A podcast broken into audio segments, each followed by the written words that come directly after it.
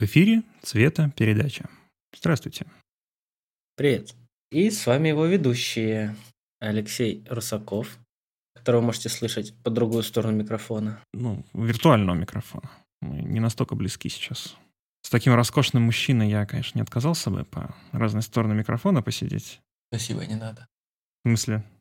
Половина мира не осуждает, как ты, как ты можешь так говорить. Половина мира практикует. Это мы, между прочим, о ковидных ограничениях. Половина мира практикует ковидные ограничения, маски и остальные защитные меры. Это правильно. В очередной раз дисклеймер. Мы, как вы можете заметить, никак не обсуждаем напрямую никакие события сейчас происходящие. Я думаю, все, кто нас слушают, достаточно взрослые, чтобы найти интересующую их информацию самостоятельно, чтобы никого, ни слушающих, ни рассказывающих, не подставлять под э, возможные какие-то конфликтные ситуации. Я думаю, что мы и дальше продолжим таким же заниматься. Для начала у нас есть важное объявление. После уже десяти выпусков, сегодня одиннадцатый записывается, мы набрали достаточно неопубликованных материалов к нашим эфирам и теперь запускаем свой... Нет, не OnlyFans. Хотя, кто знает, может, однажды. Запускаем свой Boosty, в котором, среди прочего, будут вырезаны из подкаста сцены, различные графические материалы в высоком разрешении, а для особых подписчиков специальные бонусы. Все, естественно, строго по желанию, но вы поде- очень поддержите выпуски нашего высокотехнологичного подкаста, даже минимальной подпиской сто рублей, за которую вы уже получите приятный бонус. Не буду зачитывать изоповский язык описания наших уровней подписок, просто проходите по ссылке и сами оцените наш литературный талант привлечения капитала.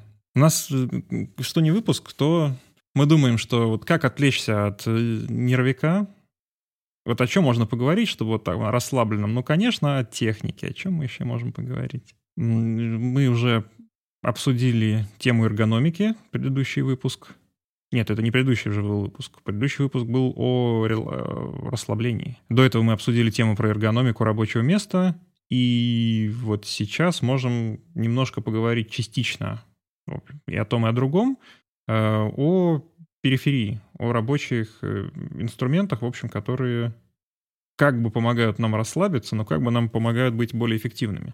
И на них приятно тратить деньги, потому что ты их трогаешь часто. Да, это точно. И периферии чаще всего уделяется очень много внимания в рамках разговора о каких-то специальных панелях, крутилках, каких-то панелях для звукозаписи, бывают даже специфические научные, для нау... выполняющие научные задачи панели. А мыши и клавиатуры, ну, они, в общем, отданы на откуп каким-то гигантам вроде Apple или Logitech, а на самом деле в них индустрия продвинулась едва ли не больше, чем в профессиональных панелях. И об этом тоже сегодня, я думаю, мы довольно много поговорим. Всякой периферии бывает очень много. Почему-то одна, одна обсуждается, какие-нибудь компьютерные мышки Razer или Logitech. Ну да, да. Они обсуждаются. А какие-нибудь контроллеры типа три дэ Connexion, многие о них, наверное, даже не слышали. Хотя эта вещь, в общем, тоже не, ничуть не хуже. Кстати, наверное, к этой периферии можно отнести микрофоны с наушниками. В целом-то с клиентами на удаленных сессиях все равно все общаются, микрофоны, наушники используют в той или иной степени. Ну, для общения с клиентами, конечно, мне кажется, достаточно хорошего ю эс би-микрофона. То есть тут какая-то фантастическая... Ну, понятно, но это все равно как бы его нужно выбрать. И что есть хороший микрофон, mm. тоже нужно понимание. Ну, это большая тема, я думаю, тут надо отдельно, конечно, говорить. Да. Потому что, ну, конечно, для такого качественного уровня звукозаписи, как на подкасте «Цветопередача», нужно особое оборудование для звукозаписи. Микрофоны «Союз». Но для... Ну, кстати, «Союзы» вроде неплохие микрофоны. Ну, да. Ну, они, они конечно, там очень дорогие. Оверпрайс. Оверпрайс лютый. Но, опять же, понимаешь, вот что такое оверпрайс? Потому что, ну, вот ты маленькая контора. Ты делаешь какой-то товар... ну, качественно, и штучно, предположим, качественно, то есть у тебя... И при этом штучно. И для тебя, то есть, ну, чтобы там в месяц ты получал какую-то ну, достойную какую-то бизнес-зарплату, а не там страдающего клерка в офисе, который там от зарплаты до зарплаты живет. И для того, чтобы получить такую зарплату, ты ну, в любом случае вынужден ставить высокую цену. И у тебя... То есть ты не можешь пользоваться... Э, Труд, там, малооплачиваемым трудом каких-нибудь азиатских сборщиков. Ну да. Не, ну я вообще понимаю так, что цена любого товара, называют ее оверпрайс или нет, она справедлива, потому что эта цена есть, и за нее покупают. Если за нее перестанут покупать, либо бизнес закрывается, либо цена снижается. Да? То есть тут баланс более-менее рыночный всегда у любой цены любого товара. Кроме, наверное, если это не рыночная экономика. Но в целом вся экономика плюс-минус более-менее в, в таком потребительском сегменте, она рыночная. То есть что бы мы ни покупали, оно все спросом-предложением регулируется. То есть микрофон «Союз» дорогой, он стоит дорого, но его продают по этой цене. Их производят, продают и покупают. Значит, он столько стоит. Тут бы я, конечно, все-таки, наверное, разделил товары первой необходимости, потому что, например, какой-нибудь инсулин, в принципе, ну, я, например, со своей гражданской позиции я не считаю, что это должно быть коммерческое. Конечно, конечно. Я, я, я конкретно о технике, о, о таком, что, вот, что мы обсуждаем. Что как бы, если ты сделаешь цену микрофона «Союз» пятьсот рублей, их раскупят в первые секунды, как только цена изменится, и ты его не купишь больше никогда. За сколько бы денег, ну, потому что он стоит пятьсот рублей, просто будет огромная очередь, перекупы, вот эта вся барабуля, она все равно вырастет до этой цены, более-менее до этой цены. Да, да. Про, кстати, вот я сказал про цену на инсулин. В общем, желающие погуглите историю появления коммерческого инсулина и его ценообразования. Вы, в общем, не будете питать иллюзий насчет капиталистического мира. Да, в Штатах, кстати, там вообще невероятные цены на него, хотя у него там копеечное производство, насколько я знаю. То есть да. ты про... ну, просто ты платишь за свою жизнь. По патенту да. одной компании. Дисклеймер мы сказали. Я думаю, все слушатели люди состоявшиеся, взрослые. Если они хотят найти информацию, они ее без труда найдут, потому что они смогли найти наш замечательный подкаст, а значит, они состоялись. А значит, они... на стороне добра. В личном тупике. Дисклеймер три. О, кстати. Не балуйтесь, ешьте кашу. Да вообще фраза, фраза и, и, и уникальная, мне кажется. Не, ну, не подкопается вообще никто. Какая? А значит, вы на стороне добра. Да. Добро всегда победит. Хотя, с другой стороны, знаешь, что завтра... А если на стороне бобра быть? Мне кажется, это лучше. На стороне бобра. Злюки бобра. Знаешь, как на снегу писали, писали какую-то фамилию, а потом этот снег убирали сразу? Нет. Вот, мы говорили о том, что... Да, о жизни на периферии наш этот выпуск. Мы хотим обсудить, насколько это тяжело жить на периферии. Особенно, если эта периферия ну, не очень на сам... дешевая и некачественная. На самом-то деле, действительно же, можно, в принципе, все от компьютера убрать за стенку, кроме мониторов и этой самой периферии. Да. Вот. Потому что живет, как бы, то, что внутри компьютера, оно как бы вас греет. У вас там крутится какой-то восемь ка с Кэнона хороший. Кэнон. Вот, с эффектами это... Если у вас не Apple, то еще, может быть, с какими-то накрученными эффектами. Ну вот, а на самом деле сосуществуете и взаимодействуете вы всегда с периферией. Так вот, и у нас вот есть, например, реклама компьютеров. Mm-hmm. Ну, как вот информационное поле. То есть все, в принципе, знают, что вот есть Apple какой-то, и что Apple, мол, где вот для, для профессионалов. Опять же, там для звукозаписи, для монтажа, там, цветокоррекции, обработки, э, ну да, в целом, в общем, они неплохи. Но для каких-то, какого-то рендеринга или там трехмерного моделирования Apple, ну это, это смешно. Но при всем уважении это просто смешно. То есть, ну, на нем ничего нельзя сделать. Если сравнивать компьютеры под Windows, ну, примерно за, хотя бы за те же деньги. Не, ну, ты же видишь, просто та же техника... Apple, она стоит этих денег отчасти, потому что у них офигенно качественный маркетинг, что они тратят хорошие деньги на красивые видосы и на трансляцию вот этого вот понимания, что Apple для профессионалов, а Apple хорошо. Они тратят на это деньги, чтобы этот месседж жил. Это буквально очень много усилий на это уходит. Поэтому ну, ты, это, это мнение не победить в массах. То есть неважно, ну, как, как эта техника будет хорошая, на, и не надо. На практике. Но все думают, что ретина – это лучшие на свете экраны для любой задачи. То есть, неважно, что там за характеристика этого экрана. Если там есть ретина, потому что они до слова распиарили, значит, это самый лучший экран. Лучше ты уже ничего не возьмешь. Что у Apple лучшие клавиатуры. Почему-то у некоторых людей, не, не, не, другие просто не щупали, они считают, что вот на ноутбуках даже Apple лучшие клавиатуры. Хотя есть ноутбуки с хорошей механикой. Там даже если это найти через, через свечи, но все равно это ну, прям... Прям намного лучше. Ну вот, кстати, тут может быть все-таки вот новый этот, второго поколения Butterfly, Apple'овский, может он действительно не так плох в сравнении, потому что, конечно, Cherry, они требуют очень серьезной доработки свечи. Не, ну, я тебе всего. говорю о Cherry как о примере, когда это ну, типа, другая философия, да, особенно они же могут быть уже и заменяемые. То есть ты можешь вытащить череп, поставить себе другие свечи, если тебе нужно. А вот, кстати, интересно, ноутбуки, у которых э, снимаемые свечи есть, они уже есть в продаже? Или они все припаяны? Я просто не интересовался. В теории ты же, наверное, можешь обычно это такие... вытащить, отпаять, перепаять. Ну, ладно, это...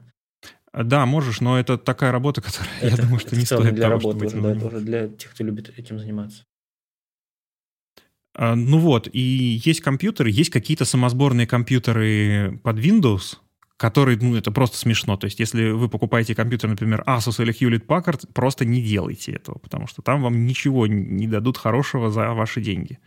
Любой, сам, ну, любой компьютер по предсборке, он всегда примерно там тридцать, а то и сорок процентов просто наценки ни за что. А, особенно, если это с, есть... при, с припиской, что он игровой, потому что там еще...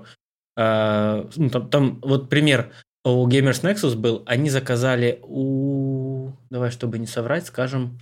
Точно. Они заказали игровой компьютер на тридцать девяносто и, по-моему, и на двенадцать девятьсот mm-hmm. Intel.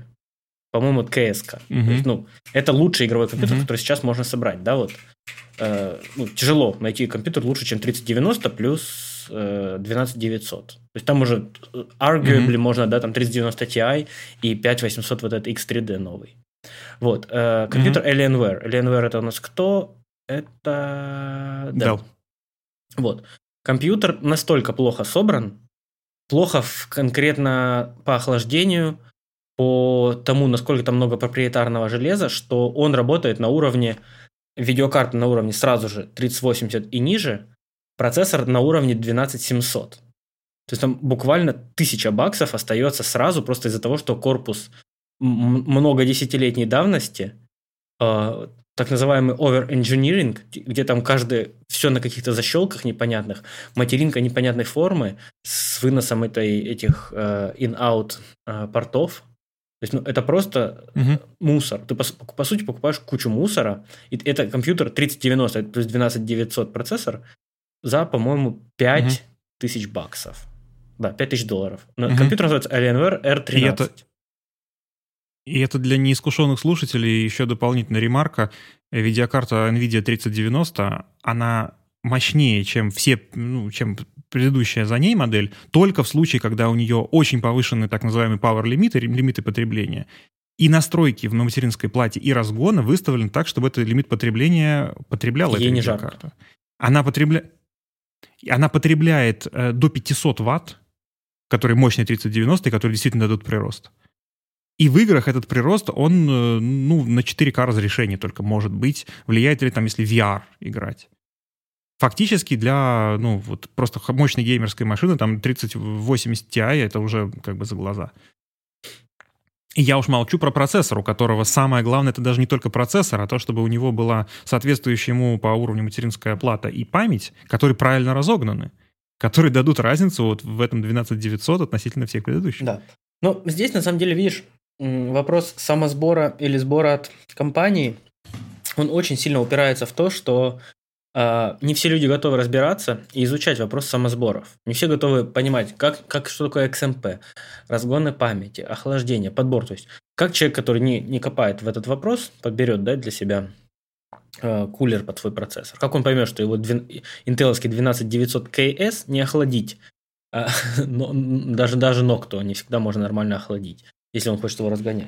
Вот. Тут вопрос, наверное, в плане не покупать самосбор. Не стоит покупать самосбор у больших производителей. Но есть хорошие компании, которые делают хорошие самосборы. Я не, я не знаю, не изучал рынок в России, кто, кто этим занимается. Mm-hmm. Но на Западе точно есть компании, которые они говорят, что мы берем бабки только за сборку компьютера. Вы детали покупаете по рыночным ценам, мы с вас берем там пятьдесят-сто долларов за сборку и доставляем вам компьютер ваш. То есть они, по сути, выступают, выступают магазином э, железа, плюс берут фиксированную цену за сборку этого компьютера. Вот с такими ребятами, угу. собственно, можно дружить. Плюс есть ребята типа, да, вот наших, на которые тесты хорошие делают, пугеты. То есть это уже те, кто делают продакшн компы, да, вот воркстейшены. Они очень хорошо в этом ну... секут. Пугеты, кстати... А... Но они больше берут. Да, но пугеты, они как раз вот... Да, но они без разгона. Они с разгоном вообще не запариваются, а он на самом деле вот для домашней сборки, он ну, там вплоть до тридцать процентов прироста даст, там типа в задачах типа шумоподавления нет видео. Ну... Просто за то, что ты купишь правильную память и просто ее погонишь, там, пусть даже с помощью специалистов там, за две тысячи рублей он это сделает. Ну вот, не знаю. Просто я сейчас вижу, что сейчас процессоры, карты, они уже сами гонятся без твоего участия. Просто есть охлаждение, есть питалово достаточно, они уже сами трубят как надо. А вот... И это потому что а эм дэ. На Intel и на некоторых вот а эм дэ типа там пять девятьсот икс или пять шестьсот икс, вот новых, там тоже нужно ручками. Короче, да. И что мы говорили о компах, что... Короче, да, есть о и эм, есть самодел. Вот. И в случае с периферией э, и с клавами, да, мы говорили о ноутбучных клавиатурах. Собственно, клавиатуры mm-hmm. в ноутбуках Apple – это, грубо говоря, вот этот вот о и эм, когда они... и оптимизируют эти ноутбуки, эти клавиатуры под массовое производство, под э, маленький форм-фактор, да, и не под людей, которые хотят заниматься вот конкретно, да, вот, углубляться в этот вопрос, на чем им удобно печатать. Потому что непонятное дело, что так как мы все индивидуальные и разные, каждому будет печатать удобно по-своему. То есть своя высота кнопок, свое сопротивление, да, у кого-то пальцы толстые и тяжелые, им более сложное сопротивление, более твердая пружина в кнопке, в клавиатуре, она приятнее. У кого-то руки легкие, и им тяжело тупо прожать, да, тяжелую пружину. Им подойдет что-то более мягенькое и тоненькое. Вот, и это уже очень индивидуальный вопрос. И о и эм-производитель, он просто не даст этого. Наверное, поэтому вот более кастомные решения, как минимум, в рынке клавиатур, они интереснее. Вот насчет клавиатур, мне кажется, что, ну, я не знаю, какое-то лирическое отступление хотелось сделать. У современной клавиатуры, ну, вот которая Яцукин в кириллице или Кверти в латинице, угу. у нее же очень интересная история. И почему-то ее, опять же, вот на... Ну, может, если рассказать эту историю, может стать понятнее, что на самом деле не в ту сторону-то двигаются создатели клавиатур. Потому что откуда вообще появилась Кверти-клавиатура? То есть, ну, э, вроде бы вот по логике. То есть, почему просто по алфавиту не расположить клавиши? Ну, наверное, они были расположены потому, э, типа, какие чаще используются. Чтобы угу. где-то в центре, где там у тебя пальцы вблизи находятся, чтобы ты клавиши чаще нажимал, а те, которые меньше используются, ну, как бы, чтобы ты их реже нажимал. Так вот, на самом деле это вообще не так. Они использовались, они, вернее, э, они были расположены таким способом исключительно для того, чтобы часто встречающиеся клавиши друг с друг, часто встречающиеся в тексте буквосочетания не находились рядом друг с другом. Mm-hmm. Для того, что, чтобы клавиши, находящиеся рядом друг с другом, не нажимались бы одновременно, и в механических печатающих машинках два молоточка не ударяли бы рядом mm-hmm. друг с другом, а если они одновременно ударят рядом друг с другом, есть шанс того, зацепятся что они э, соприка- соприкоснутся и зацепятся друг за друга, и будет заклинивание, и, соответственно, машинистка, ради которой делалась эта клавиатура, она, значит, потеряет сколько-то минут рабочего времени, mm-hmm. которое она могла набирать текст. И фактически это расположение, оно эргономически никак не обусловлено, оно обусловлено ограничением технологии конца девятнадцатого века. Сейчас, более того, вот если вы посмотрите на любую современную клавиатуру, ну, кроме вот тех, которых я сейчас скажу, чаще всего, ну, проще всего на ноутбуках. На ноутбуках там, по-моему, без исключения. Все клавиши друг от друга чуть-чуть смещены. Ну да. И, казалось бы, ну, наверное, они смещены для того, чтобы вот рука, она, значит, более эргономично ложилась. То есть, как бы, руки, они же не напрямую касаются клавиатуры, они чуть-чуть под углом. И, наверное, будет проще доставать, если они тоже будут расположены как бы вот полукругом вокруг mm-hmm. пальцев. И если вы обратите внимание, то под правую руку действительно это, они так и расположены, что проще тянуться пальцами правой руки, соответственно, к той половине клавиатуры, вокруг, около которой правая рука находится. Но в, лев, в случае левой руки, наоборот, ее удобнее поворачивать не в естественным способом, как бы от правой руки, а наоборот в ту же сторону, в которую повернута правая рука. Не знаю, мне это кажется и, опять же, чем-то, и... чем-то этот, очень эфемерным. А, нет, почему? Ну, посмотри, вот у тебя, например, для скоропечати у тебя руки расположены на F и J, mm-hmm. правильно? И для того, чтобы нажать клавишу I, латинскую, mm-hmm. тебе нужно средним mm-hmm. пальцем потянуться чуть, ну, вот ровно да. вперед. То есть ты руку не поворачиваешь относительно нее. А чтобы точно такую же клавишу для левой руки, соответственно, «и» тебе нажать, тебе нужно палец как бы не вперед вытянуть, а чуть-чуть влево. Мне норм. У меня, у меня средний палец сразу по умолчанию лежит на «е». Ну, на «и» английской. У тебя он на «д» должен лежать. Ну, у меня лежит на, на «е». Вот по правилам э, скор- скоропечати у тебя он должен лежать на «д». И для того, чтобы с «д» передвинуть его, передвинуть его на «е», тебе нужно палец как бы чуть-чуть смещать относительно естественного его положения. То есть проще руку левую чуть-чуть, наоборот, повернуть по часовой стрелке. Mm-hmm. Ну, э, речь о чем? Тут даже не, не самое главное удобнее и неудобнее, потому что можно, в принципе, к любому пристроиться. Но в том, что сама клавиатура создавалась не с позиции эргономики, mm-hmm.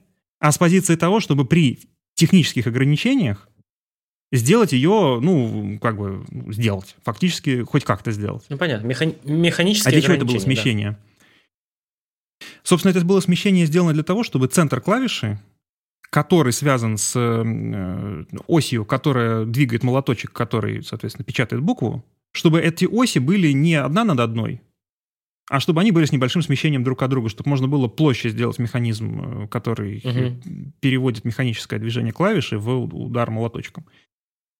То есть, опять, ну, как бы, если вот в сухом остатке, даже если делать клавиатуру не с учетом эргономики, то ее хотя бы нужно сделать как клавиши нампада, где клавиши просто одна под одной. Потому что клавиши нампада, они появились уже в цифровую эпоху, когда для бухгалтеров нужно было сделать как бы встроенный калькулятор в клавиатуру, чтобы быстрее цифры набирать для бухучета. Mm-hmm. И там-то почему-то у нас как бы не беспокоит то, что клавиши как бы не эргономично расположены. Они просто одна над одной расположены, и никого, в общем, это не, ну, не огорчает. И вот сейчас уже, вот, ну, возвращаясь к темам кастомных клавиатур, которые почему-то мало рекламируются, есть клавиатуры, они называются ортолинейные. Mm-hmm, да. Если вот вбить ortholinear keyboard в Гугле там, или даже на AliExpress в поиске, вот там будут клавиатуры, у которых вот они одна под одной расположены. И естественно, и, и, и тут встает вопрос, а почему так делают?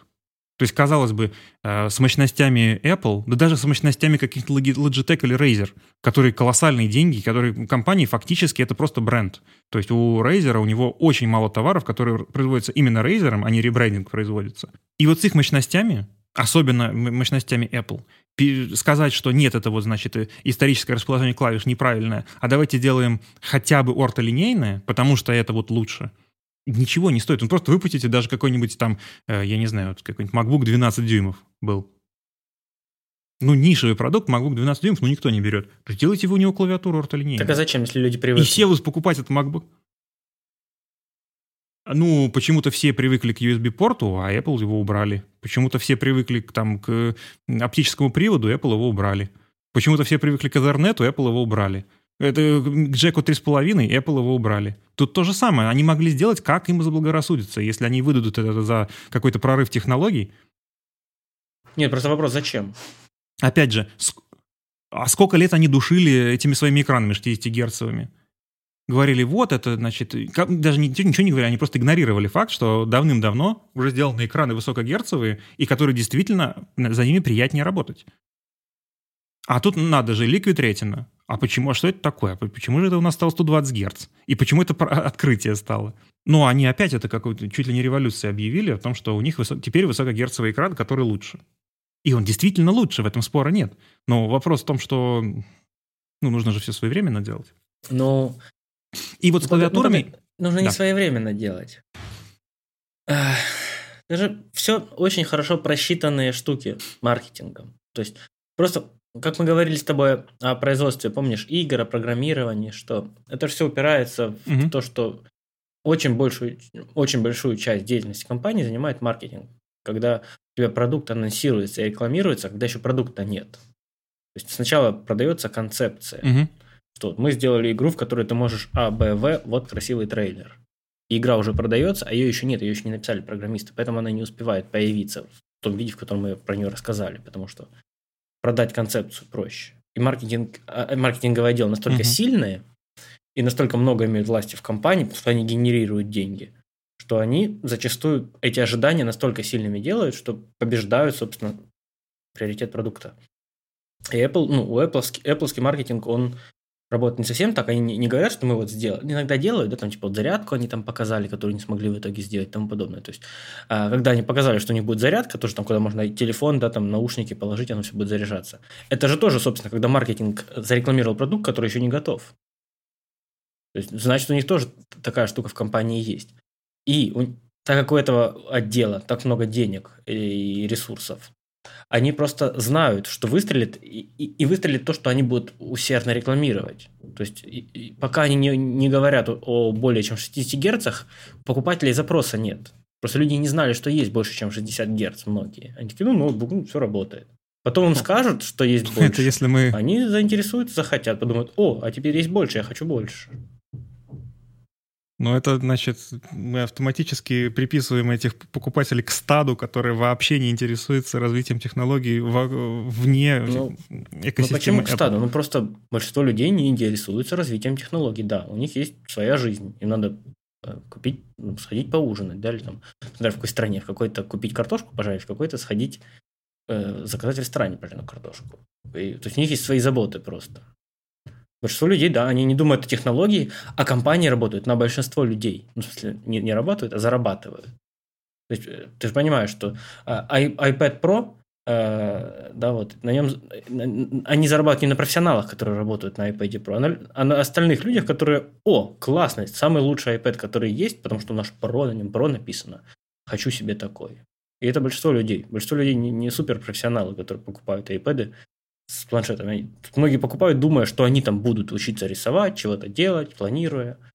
И, то есть они, они покупают идею продукта, а не то, что на самом деле этот продукт дает. То же самое с MacBook'ом. То есть я представляю покупку MacBook'а, я в том числе представляю идею, что это, о, он такой еще, еще весь красивый, аккуратный, и его так можно взять с собой, как я буду брать с собой компьютер, что на, на нем смогу делать.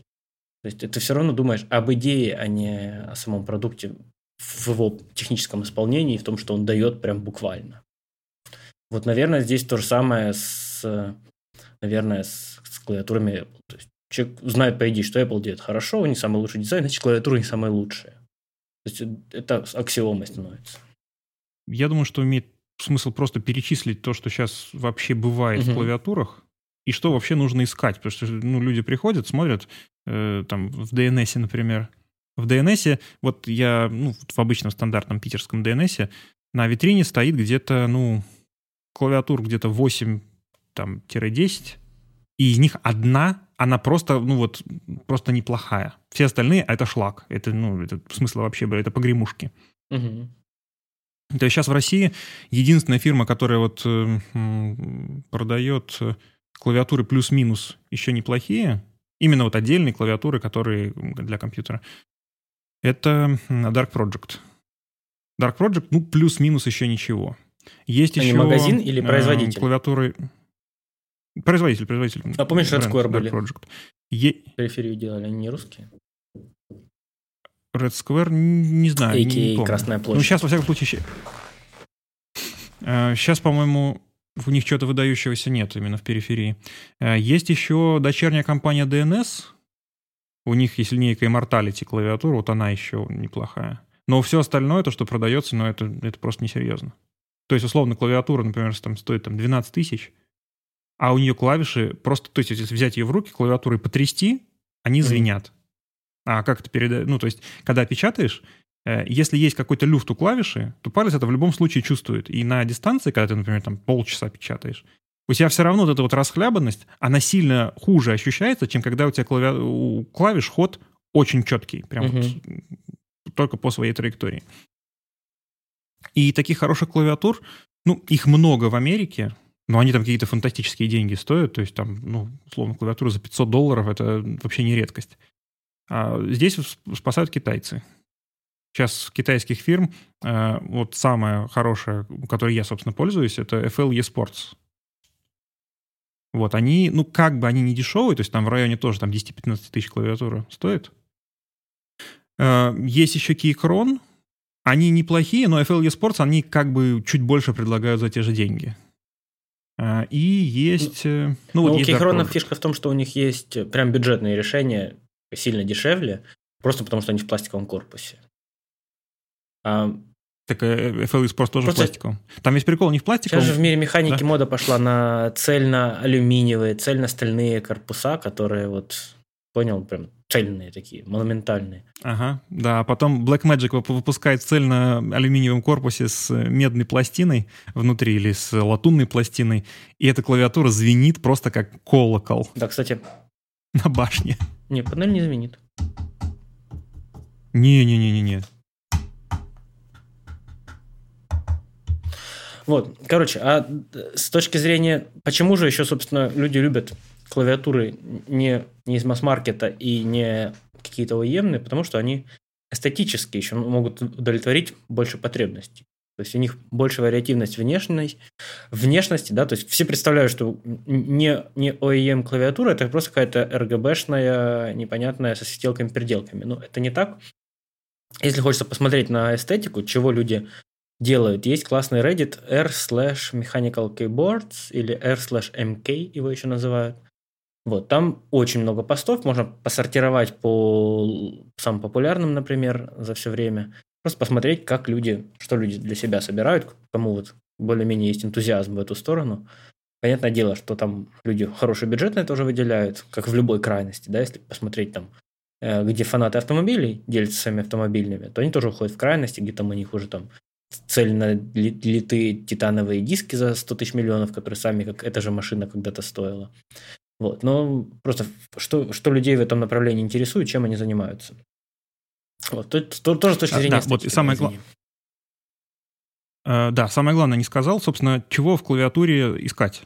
То есть, ну вот, как бы, как я говорю, что все клавиатуры плохие, что я под этим подразумеваю. Значит, в первую очередь, это ход клавиш. То есть, вот если вы первый, самый простой тест, взять клавиатуру и потрясти. Если звенит, то, ну, скорее всего, есть клавиатуры сильно лучше. Они прям вот, ну, вот только там первый абзац напечатаете, сразу почувствуете, что лучше. Только корпус скрипит. Пластик. Ну, если его скручивают. Вот, корпус скрипит. А, есть э, э, шумоизоляция внутри корпуса. То есть не, нет эха от клавиатуры такого э, общего. То есть есть звук только от, четкий от клавиши. И непосредственно сам отклик от клавиши. И клавиатуры в этом плане делятся очень жестко на два типа. Клавиши, которые звонкие, чаще всего они там называют синие переключатели. И, и их там этих вариаций синих переключателей, даже которые не синими называются, все равно, ну, как бы исходно это все синие называют. Эм, немецкая компания Cherry подразделение ввела, и, в общем, так все и подхватили. А, и есть так называемые линейные. Линейные — это просто нажимаете, и оно нажалось и отпустилось. Все. Вот. И, соответственно... Внутри себя они уже делятся по глубине нажатия, и то есть для, например, клавиатуры, на которых предполагается на игровом компьютере использовать, у них ход клавиш очень маленький, потому что нажал, пустил... Время, там, чем отклик. Больше нужно пройти расстояние клавиши, тем дольше у тебя уйдет времени на нажатие. Поэтому, да, считается, что очень длинный ход не, не совсем полезен. Э, да, и при этом еще э, поиск клавиш чаще всего в играх, он не требуется. Да.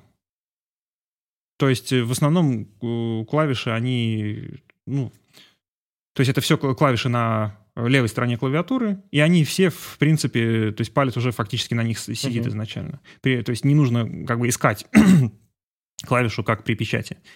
И наоборот, высокие клавиши, они используются чаще всего для печати. Для этого же есть внутренние переключатели, под, который находится под э, колпачком клавиши, которые, подстро... э, которые специально так сделаны для того, чтобы это нажатие, оно ощущалось либо э, более тактильно и э, как бы больше отклик для пальца шел от... Э, либо вибрация, либо щелчок. Или, да. или наоборот. Да, то есть э, тактильно, это, соответственно, там легкая вибрация вот за счет этого особенности переключателя. Э, вот. И бывают э, в... в линейные переключатели, которые как бы нужны больше для печати. Линейные переключатели бывают вообще бесшумные. То есть у той же эф эл и Sports у нее продается набор абсолютно бесшумных переключателей. Он, по-моему, там четыре тысячи рублей стоит. То есть если клавиатура, соответственно, со сменными, с возможностью сменных переключателей, то можно просто поменять. и клавиатура станет полностью люди бесшумной. Обычно ищут энтузиасты, да, они ищут баланс между звучанием, чтобы она была не слишком громкая, но звучала приятно, и между тактильными ощущениями. Потому что если клавиатура абсолютно бесшумная, то значит у нее стоят демпферы резиновые, как минимум. Как минимум она очень сильно, да, залита смазкой. Это значит, что тактильно она будет не так приятна, как клавиатура с меньшим числом, да, вот, компромиссов ради тишины.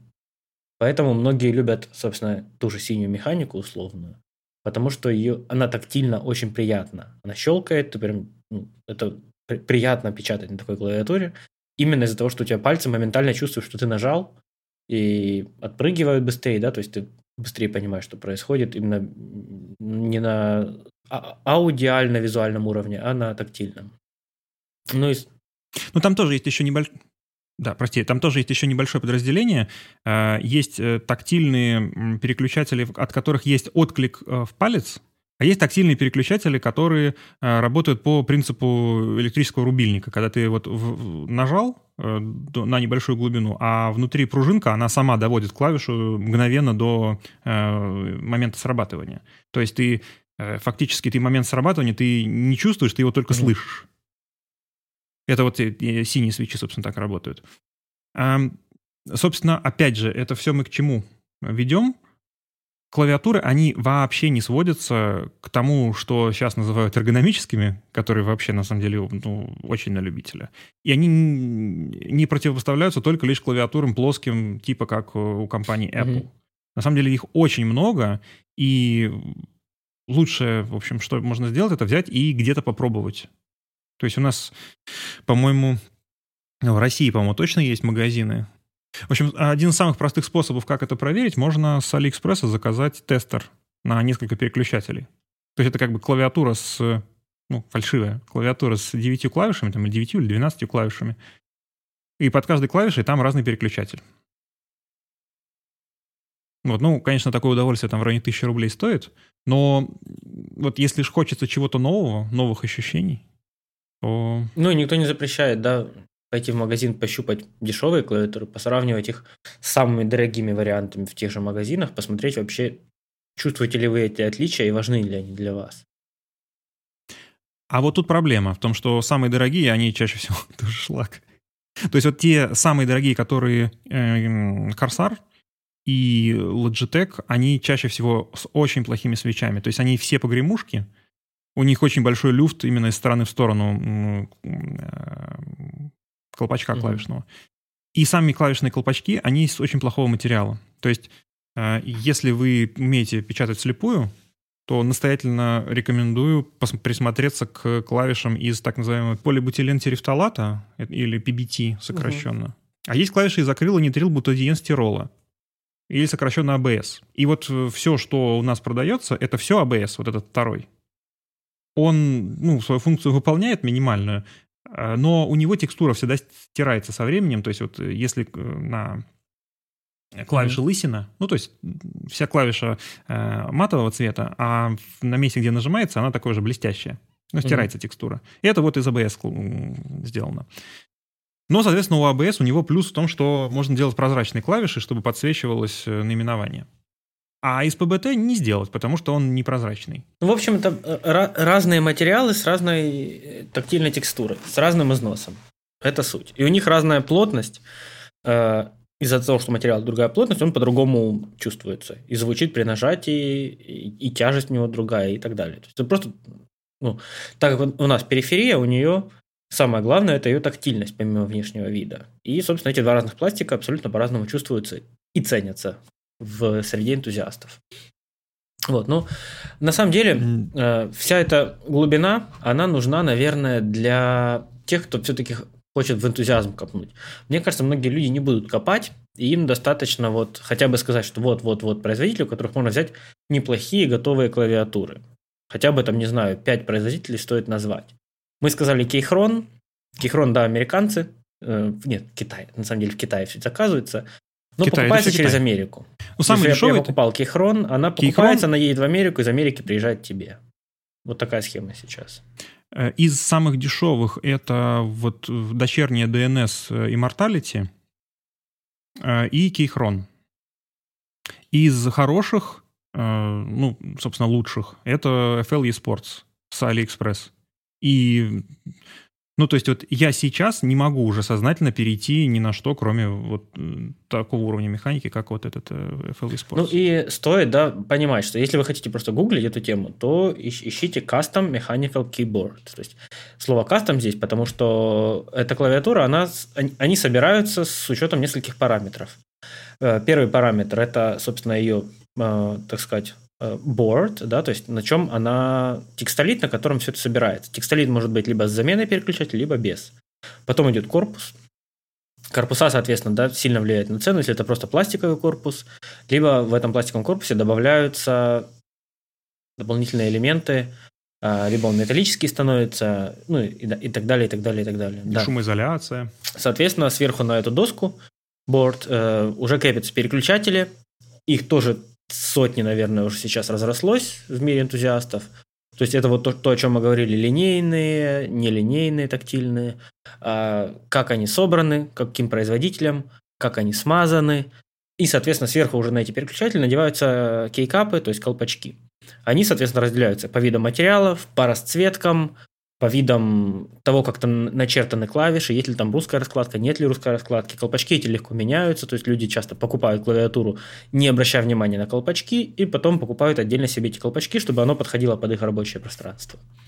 Вот, то есть глобально поэтому клавиатура считается кастом, потому что у одного производителя может быть одна и та же внешняя клавиатура с разными переключателями, с разными видами, да, вот сменных, несменных переключателей, э, разным набором колпачков, и так далее, и так далее. То есть, поэтому они и кастомы. Потому что если вы покупаете клавиатуру Logitech, это просто клавиатура Logitech с, так, с таким-то названием. А у этих эта же клавиатура будет в куче разных вариаций, где вы прям галочками можете выбрать, что вам больше нравится. А, да, и самое главное, вот они сказали, что э, большинство клавиатур вообще, которые, ну, там условно до четыре тысячи рублей, они вообще не механические, они мембранные. И переход самой плохой, самой хорошей мембранной даже на самую плохую механическую – это, ну, это событие, которое у вас, у вас будет, разделит вашу жизнь и взаимодействие с компьютером на до ну, и после. При этом стоит учесть, что некоторым людям нравятся мембранные клавиатуры, они увлекаются ими, выбирают себе свои виды мембран. Это тоже прикольно. Вот на том же, на той же микре блэкмэджиковской, там же мембранка, собственно. И там вполне прикольные кнопки. Такие пум-пум-пум. То есть они прям, прям интересные. Э, но да, печатать но... конечно, невозможно. Оп- они опять же... и тяжелые. Но работать прикольно. Опять же, вот если взять ту же Blackmagic, почему же они сейчас сделали вот эти клавиатуры для монтажа? Они сделали на механических клавишах, которые линейные. Там, ну, они использовали черри, никакой шум, шумоизоляции не сделали и, в общем, выпустили клавиатуру за тысячу баксов. Непонятно, с каким для расчетом. Работы. Для работы равно Но, дорого. Как бы... Все же понятно. То есть, если бы они просто добавили шумоизоляцию, это была бы, наверное, ну, одна из лучших клавиатур на рынке. В принципе, я не знаю, что там еще можно было бы добавить. Вот, и, ну, тут, естественно, нужно будет сказать про тачпады и про мышки. Mm-hmm. Потому что, опять же, вот, особенно в колористике, почему-то у всех притча во языцах это Стив Скотт, который красит без панели. Mm-hmm. И вот, ну, большинство русскоязычных каких-то выступающих, те, кто в теме, они всегда почему-то Стива Скотта упоминают. Ну, хотя, с другой стороны, не почему-то, действительно его стоит упоминать. Есть вот эта парадигма использования колес, и в некоторых программах сейчас есть некоторые средства для того, чтобы колеса заменять либо мышкой, либо стилусом. То есть вы в некоторых режимах, вот я знаю, это в Бейзлайте есть, по-моему, где-то это в Мистике тоже есть. В Бейзлайте я просто смотрел, а в Мистике только вот слышал, не знаю, насколько, насколько там это удобно. Некоторые органы управления, они выведены на... Как это сказать? Некоторые органы, некоторые органы управления программой, они выведены на жесты. То есть ты, например, рисуешь круг на, ну, либо мышкой, либо стилусом на экране, при выбранном одном из инструментов. И если ты рисуешь круг по часовой стрелке, у тебя увеличивается uh-huh. значение этого инструмента. Если против да, часовой, видел, то уменьшается. По-моему, есть новое. И уже... Для ви ар у них там что-то они делают подобное. Ж... Короче, управление жестами интересное, да, грубо говоря. Угу. Ну, в Бейзлайте тоже это вот, я знаю, тоже, точно тоже есть. И, соответственно, пальцами с клавиатуры уже переключается, идет переключение между инструментами. Это неплохая идея. Ну, давай так, мы, мы же все-таки о периферии, как о самой технике говорим, а не о альтернативах, да, вот различной периферии. То есть, может быть, тогда с клавиатур мы, по клавиатурам мы сказали, что да, переход на механику и, и тщательный выбор механики – это то, что сильно улучшит жизнь в качестве скорости печати, да, и тактильного, тактильного плюс визуального удовольствия. Я бы даже не так сказал. Если вы никогда не пользовались механикой, и если у вас не ноутбук с клавиатурой Apple последнего поколения, то ну, девяносто пять процентов, если вы купите просто хорошую механику, в районе там, десять тысяч рублей, вот как я говорил, эм, с Алиэкспресса, вот, типа эф эл и Sports, то девяносто пять процентов вы начнете получать больше удовольствия просто от нахождения за рабочим своим местом. И вы не просто эстетическое, а это именно будет тактильное ощущение, что пальцы будут ложиться, и они будут хотеть трогать эту клавиатуру и mm-hmm. на ней работать. Так, ну, наверное, стоит перейти в, во второе средство ввода. Самое популярное – это мышка, либо это стилус с планшетом, либо это тачпад. О мышках. Да.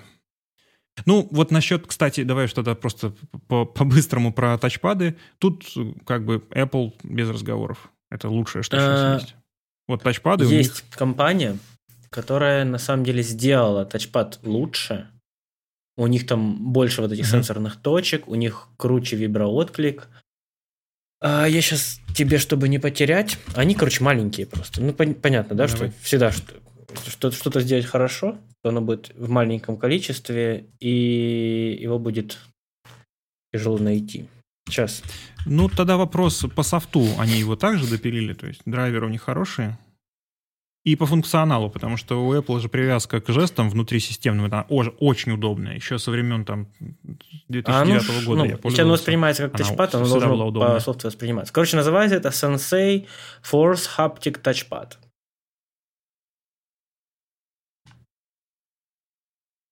Это ребята сделали тачпады лучше, чем у Apple. Они уже и в ноутбуках некоторых есть. Короче, свою штуку запатентовали, сделали интересные тачпады. сайсенсей точка ком. Интересно, интересно. Я о них не ну, слышал. Это год назад у Лайнуса было на канале видео с обзором. Там вот классный хаптик очень угу. интересный и чувствительность очень-очень-очень хорошая, всем нравится. Это, собственно, да, вот либо Apple, либо вот это, Sensei, если прям хочется.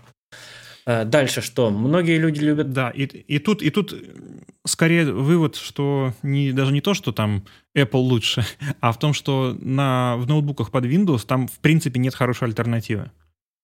Все, что ноутбучное, виндовское, у них у всех тачпады, они все очень ну... плохие. То есть там технологии, как они за последние Говорят, десять лет вообще не меняют. Говорят, новые эти... Кто там с красной пимпочкой ноутбуки делает? Я забыл, Lenovo. Hewlett Packard? Нет, Lenovo. Да. ThinkPad? Lenovo ThinkPad. А почему-то я думал, что они... они... А, нет, я... Пардон, да-да-да. Короче, новые Lenovo... И... Lenovo. Ну, короче, у новых У новых ноутбуков в целом очень неплохие тачпады, у дорогих, конечно же. То есть вот которые прям с огромными. Там просто физически, если ты видишь, что он огромный, то, вероятнее всего, он очень хороший уже. Просто они уже поняли, что это важно, и начали делать неплохо. Опять же, если это ноутбук, ну, я в ноутбуках слабо разбираюсь, ноутбук всегда нужно смотреть подробный обзор конкретного ноутбука, потому что это не отдельная железка, это много всего сразу. То есть какой бы ни был классный ноутбук по характеристикам и экрану, если у него плохая клавиатура и тачпад, это мусор. Если у него хорошая клавиатура и тачпад, хороший экран, но у него слабая производительность, это мусор, да, то есть и, и так до бесконечности. То есть любая деталь в таком устройстве, как ноутбук, может его значительно ухудшить. Но это может быть не важно какому-то человеку, например, производительность. Некоторым он, ноутбук нужен только, чтобы подключиться к компу, например, да, удаленно и сделать то, что нужно. Ну да, там порты поэтому поменять. Ноутбук – это очень-очень ну, сложное устройство с точки зрения... Знаешь, его как-то округлить до одного выражения, а-ля там плохо, там хорошо. Слишком много переменных. Да. Ну, я не знаю, меня почему-то всегда очень отваживает от Windows ноутбуков момент, что вот ты покупаешь ноутбук, ты выносишь его из магазина, и после того, как ты его вынес из магазина, он теряет, ну, процентов тридцать стоимости. Ну, ну как ювелирка практически. Купил, выехал. Ну да. А Apple, он, он очень перепродается хорошо. Вот тут тоже надо отдать им должное. То есть даже ноутбуки... То есть я свой ноутбук две тысячи девятого года Я его, не, ну, базовую практически модель. MacBook Pro Late две тысячи девятый. Он у меня продался, ну, довольно быстро. Ну, он ну, рабочий, то есть у него о... там какие-то там памяти добавлены, там диск поменен. О силе поменен. бренда, о силе маркетинга, да. Собственно, за что люди не любят Apple, что оверпрайс и не всегда их слова соответствуют практике, но этот же оверпрайс и это, эти слова не соответствующие практике заставляют других людей покупать у тебя бэу технику за хорошие деньги. То есть, поэтому, поэтому некоторые люди покупают э, себе айфоны каждый год, там, теряя десять процентов цены и продавая их, покупая новый. Человек просто за десять, пятнадцать, двадцать тысяч в год меняет себе и ходит все время с новым айфоном. Грубо говоря, у него свой, свой собственный лизинг такой. Ну, сейчас же уже Apple хочет это узаконить, что ты покупаешь телефон и платишь за него как по подписке, и потом через год, когда выходит новый, ты его можешь Интересно. заменить. Вот. Ну и, короче, да, вернемся к инпутам. Да, если это поверхность э, сенсорная, не планшет, то это либо вот Sensei, либо Apple. Там уже, конечно же, я в них не разбираюсь, уже смотреть обзор, и тому человеку, который на нем работает, стоит конкретно изучать вопрос. Вот мне, кстати, интересно, есть же отдельный трекпад от да, да, Apple, да. который именно вот как отдельный интерфейс. Он под Windows. Насколько он вообще, за, ну, драйвер у него хороший? То есть у него чувствительность даже, такая же? Даже не догадываюсь. Я, я вообще про, никогда не интересовался ничем вне мышек. Вот, да? Того контроллера, который у нас в правой руке за компом, я только всегда интересовался вопросом мышек глобально. Потому что тут есть очень любопытный момент, который вот органично, мне кажется, позволит перетечь нам в разговор о мышках. Connect. То есть есть же сейчас три варианта наиболее распространенных. Соответственно, проводной, Bluetooth угу. и радиоканал. И радиоканал, вот он мне, во всяком случае, очень долгое время казался каким-то устаревшим. А в последние годы радиоканал – это фактически лучший летает, да? способ подключения периферии. То есть... Радиоканал – это аналоговый сигнал, который летит к небольшому свистку в форме флешки, который воткнут в компьютер, и, в общем, который создает частоту на столе, то есть никаких проводов не лежит, и он по скорости отклика, он сильно лучше, mm-hmm. чем Bluetooth. И вот тут, собственно, и вопрос, потому что Apple-овская периферия, она вся, всегда была и продолжает быть Bluetooth. Да, я никогда не пользовался Apple-овской периферией, но интересный момент. Что я знаю за вот этот радиосигнал, что в целом, да, вот у Logitech это запатентованное, их, по-моему, называют это Lightspeed. В сути, это радиосигнал, да, с их там какими-то проприетарными, наверное, частотами и приемниками, передатчиками. Ну, там скорее... Мы, мы, На практике они доказывали, какая-то. что это как минимум не хуже, чем провод по времени. Ну, по тестам там разница условно там, двенадцать миллисекунд и одиннадцать миллисекунд. То есть, а все, что ниже двадцать миллисекунд, оно уже человеком практически не ощущается. Да, ну, насколько я знаю, там даже были заявки, что это быстрее, чем провод. Тут судить не берусь. Да, то есть, наверное, с точки зрения, как летит радиосигнал или летит электрический сигнал на таких ма- маленьких расстояниях, как от, ком- от мышки до приемника, это нерелевантно, и там уже скорость обработки этого сигнала с провода на приемник, да, то есть либо с... Ну там же нет, там же еще, там же еще складывается это из того, как быстро реагирует переключатель на, на мышке, mm-hmm. например. То есть ты нажал, у тебя продавливается клавиша, если у тебя на мышке еще какой-то pre-travel, post-travel есть, то есть ты как бы пальцем ты уже вроде нажал, а клик раздается чуть позже, то есть ты внутри себя, ты делаешь дополнительное упреждение. И это актуально далеко не только для игр. То есть, например, если ты быстро что-то монтируешь, и тебе нужно перетаскивать из одной папки там, на, на тайм-линию, тебе нужно э, двигать какие-то... Э, ну, то есть тебе нужно двигать переходы в монтаже, тебе нужно перемещать клипы между, друг между другом. Когда это быстро делаешь мышкой, и если ты... Ну, то есть, собственно, здесь мы снова возвращаемся к вопросу про высокогерцовый mm-hmm. монитор. То есть, когда у тебя на высокогерцовом мониторе мышка двигается с, как бы с небольшой задержкой относительно того, как ты подвинул ее на столе, то все равно в голове это... Ну, компенсируется. Ну, но это, это компенсируется все равно. Это, естественно, это, естественно, это компенсируется, но на это ты как бы тратишь часть своего внимания. И привычки, и... Ну, то есть... Ну, как ты, ты сказал, что если, ты, если тебе надо быстро а смонтировать, ты... и при этом ты используешь мышь, это уже, наверное, звоночек. Мне кажется, Почему-то быстрый монтаж и мышь как-то не очень между собой связаны должны. Как быстрый цветокор и мышь. Это не, уже не о скорости, а уже о недостаточной инпута. А как ты будешь... Ну, а по идее... Будешь... А как ты будешь... То есть только с этой editor-keyboard? А, ну, так как я не монтажер, я не могу утверждать, но, насколько я понимаю, самый быстрый монтаж идет как цветокор без использования мышки. То есть все полностью на горячих клавишах, на, да, на хардверных инструментах. То есть джог шаттл, все вот эти дела, плюс, да, вот ты там выбираешь переход, там, добавление того же транзишена, да, а, то ли ты мышкой берешь его и перетаскиваешь mm-hmm. на склейку, то ли ты нажимаешь контрол-Т, допустим. Но это же mm-hmm. абсолютно разное время.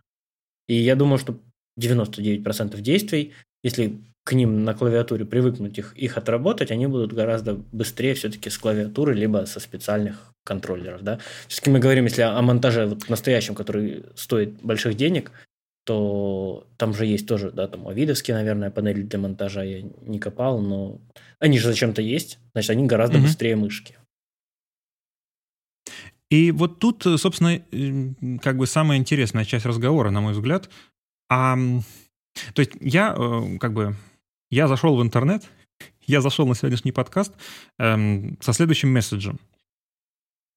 Вот э, технология э, панели управления, пультов, что для монтажа, что для цветокоррекции, что для других приложений. Тут я приводил пример с пультами для управления электронными микроскопами, где у тебя фактически поле зрения, поворот и некоторые свойства излучения, они управляются вручную, и наведение фокуса идет вручную, и в электронной микроскопии там просто фотография, то есть если в, при макросъемке очень сложно наводиться на фокус, то в электронной микроскопии mm-hmm. это еще сложнее делать, и для этого нужны еще дополнительные крутилки.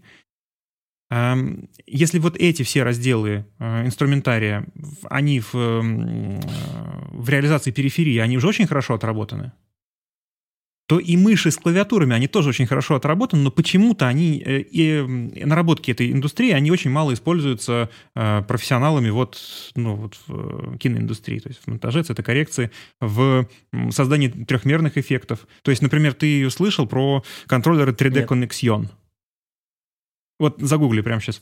Именно с французским акцентом, Connexion. А я не знаю, может быть, может это я так пижонски произношу, может они как-то Connexion говорят. Control panel. Так, смотрим. И именно не Connection, а Connexion. си ти поменяй на X. Эй, вот эта история. Угу, увидел. Такие черно-белые штуковины интересные. У них они сделаны для того, чтобы можно было вращать mm-hmm. объект по нескольким осям, используя лишь один инструмент, то есть как бы один как бы стик джойстика такой mm-hmm. навороченный. Красный вижу, да. Они тоже так стоят, будь здоров. Но, то есть они появились, по-моему, ну лет семь назад. И поскольку они сейчас все еще продаются, ну, мне кажется, что, видимо, они нашли своих покупателей. Интересно. Так вот, собственно, мышки и ну, клавиатуру мы уже сказали. Мышки, они же тоже на месте не стоят. И технологии создания мышек, они ну, вот за последние несколько лет тоже очень сильно шагнули. То есть, начиная от радиоканала, который снимает вообще любое стеснение руки на столе, также и скорость отклика, и даже... А, вот, сейчас. Ах, подводку надо сделать хорошую. Собственно, пропал провод. Mm-hmm. Стали очень надежные переключатели. Стали переключатели более, с более четкой отработкой. То есть тебе не нужно сначала прожимать клавишу, дожидаться, пока ты нажал до, до той глубины, когда она кликнула, потом отпускаешь, и палец нужно еще заведомо как бы на большее расстояние отодвинуть для того, чтобы клавиша в свое положение встала. То есть нету такого, как бы, как ты как будто в губку нажимаешь между ну, понятно, да. нажатием клавиши и ее срабатыванием. И вот забавный тот момент, что есть переключатели, и конторы сейчас соревнуются по количеству нажатий на эти переключатели. То есть есть переключатели, там они двадцать миллионов нажатий, есть пятьдесят миллионов, есть восемьдесят угу. миллионов нажатий. Самый смех в том, что это, этот ресурс, это ресурс пружины, а не ресурс самого переключателя. Потому что в клавиатурах, там, ой, в переключателях есть мышечных. Есть такая проблема, как дабл-клик. Угу. Дабл-клик — это как он реализуется. То есть, если, например, вот вы возьмете молоток и ударите по там, ну, почему-то очень твердому, от чего, ну, там, какому-то металлической поверхности. Если вы сильно ударите, то у вас не получится сделать одиноч... одинарный глухой удар по этой поверхности. У вас обязательно как бы, молоток чуть-чуть отскочит, и потом снова ударится mm-hmm. о поверхность. То же самое происходит внутри переключателя мыши. То есть вы когда нажимаете, у вас внутри как бы эм, кнопка, она чуть-чуть пружинит от места срабатывания. И в, когда переключатель начинает э, стареть и выходить из строя, то этот элемент пружинистости, он mm-hmm. повышается. И иногда, то есть вроде схватил файл, а вроде не схватил. Думаешь, что такое? Наверное, плохо нажал. А это неплохо нажал, то мышка как бы двойной клик сделала вместо одинарного, и получается, что тормозит в работе, короче. И это было бы, в общем, тоже, опять же, очередной байкой из мира профессиональных игроков в какой-нибудь Counter-Strike. На самом деле нет. Это актуально вообще для всех. И есть очень простой способ проверять. Сейчас... О, я, кстати, записан. Пока ты говорил... Я открыл да. сайт дабл клик тест точка ком и сделал сто кликов, ни одного дабл-клика не зарегистрировал этот сайт, если что. Ну, потому что у тебя какая, какая мышка? Logitech джи четыреста три, которая уже лет пять. Ну, у Logitech в целом неплохие мыши. В дорогом сегменте. Они, конечно... В дешевом все не так хорошо. Опять же, зависит от качества да. переключателей, то есть кликеров вот этих вот самых. Кстати, вот, вот. интересный Собственно, момент. Да. Если она рассчитана на пятьдесят да, там, миллионов кликов... А не сотрется ли за это время пластик на мышке сверху просто до дыр? пятьдесят миллионов. Нет, представь. У тебя настолько ужасные будут дабл-клики, что ты до этих пятидесяти миллионов никогда не дойдешь. Угу, понял.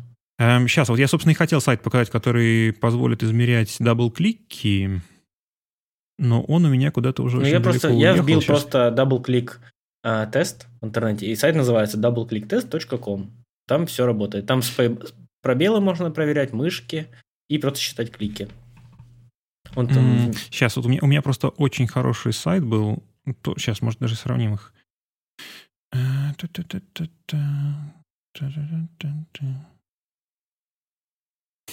Где же он? Европа через поиск. Да нет, у меня он сохраненных сообщений. Ну да, ты можешь по этим сообщениям искать. А я просто не помню, было ли там... Да, вот где-то здесь. Сейчас, сейчас я уже близок. Да, я уже близок. Вот сейчас, вот-вот. Вот, называется алекс бруни точка ру, чекмаус-тест. Какое-то странное название. Скинь мне тот, который ты нашел, пожалуйста. Опять же, вот от, от высоких разговоров о технологиях переходим к практике. Эм, почему... имеет смысл подумать о хорошей мышке. И, возможно, даже просто задуматься, а стоит ли пользоваться мышкой, которая у вас есть.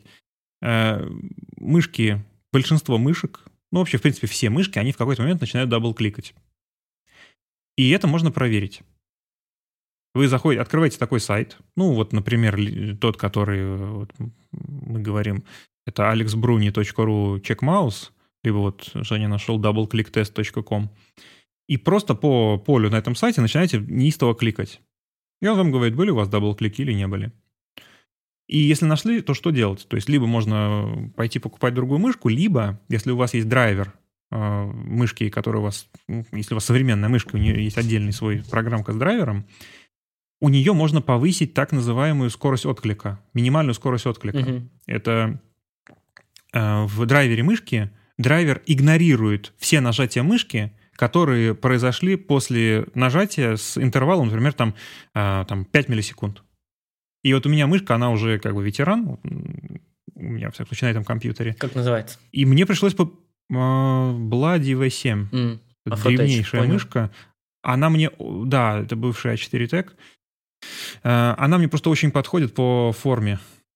Mm-hmm. Ладони. У меня друга такая. Она по, по качеству и по весу особенно она очень неудобная. То есть сейчас уже, когда мышки есть, которые там весят семьдесят грамм, то ну, они намного удобнее. А, ну, она просто так исторически со мной сложилась, за этим компьютером стоит. И вот мне в драйвере, я тут недавно озадачился этим, мне в драйвере пришлось повышать скорость отклика до семь миллисекунд. Mm-hmm. Потому что все, что там до этого, она дабл-кликала просто неистово. С семью миллисекундами все, она перестала дабл-кликать. Mm-hmm. Да, мышки сейчас действительно стали очень легкими, и это прям полезно. Надо будет свою взвесить. У меня, у меня всякие древ... Мне даже к ней грузик отдельно идет. Хочешь, я покажу? Смотри. Такое место. Да. У них есть... Да-да-да, знаю. И еще у них есть, сюда можно поставить специальный сенсор, который от коврика может заряжать. Видишь, тут прям контактная поверхность. Да-да-да, знаю. А ну, который тоже там стоит, как две мышки. Да, по умолчанию здесь просто грузик лежит. Я от него избавился уже. Вот. Ну э- вот, на самом деле, собственно... насчет, насчет этих грузиков я да. совершенно не понимаю прикола, потому что кто в здравом уме будет вешать груз? Ну, может, людям нравится. Это ж опция, как бы. Не хочешь, не используй. Вот, что, мне кажется, еще с мышками, он, вопрос, собственно, да, как ты говорил про клавиатуру, если мембранка, то переход на любую механику, он сильно, сильно, сильно доскажется. Мне кажется, то же самое и с мышками. Это как, наверное, вот старая мышка на, на шарике, и как с нее потом были переходы на оптические. То есть то же самое сейчас переход там, с какой-то старой дешевой мышки на новую и там, подороже. Что это, это оно не, то есть, наверное, разница не так хорошо чувствуется, потому что человек привыкает к своей мышке сильно. То есть у него мозг, да, уже он компенсирует mm-hmm. все эти задержки, а человек там привыкает одно и то же нажимать. Там я замечал клиента, подключался к нему, допустим, удаленно, у него не настроен бэкап в DaVinci на диск. У него просто он когда-то настроил, и у mm-hmm. него этот диск отключился внешне. Ну, знаешь, много людей работают с внешними дисками. Вот. И у него все время mm-hmm. выскакивает сообщение, типа, что backup location cannot be found, всякое такое, что бэкапы не выполняются. И он уже на автомате это, это окно закрывает и работает. Ну, у него выскакивает каждые пару минут это сообщение, что не может забэкапиться DaVinci. Собственно, каждый раз, когда он пытается забэкапиться, оно ему орет, что мы не можем забэкапиться. Он уже на автомате закрывает, mm-hmm. и даже не успел заметить. Через AnyDesk у него как быстро он закрывает это окно. О, оно появилось, оно сразу исчезло. А для меня оно появляется такое, что? Mm-hmm. Что там написано? Да, у него. Я сижу, вычитываю, что там у него написано. Вот. Собственно, люди привыкают. То же самое люди привыкают вот к таким мышкам особенным, да, которые не очень удобные.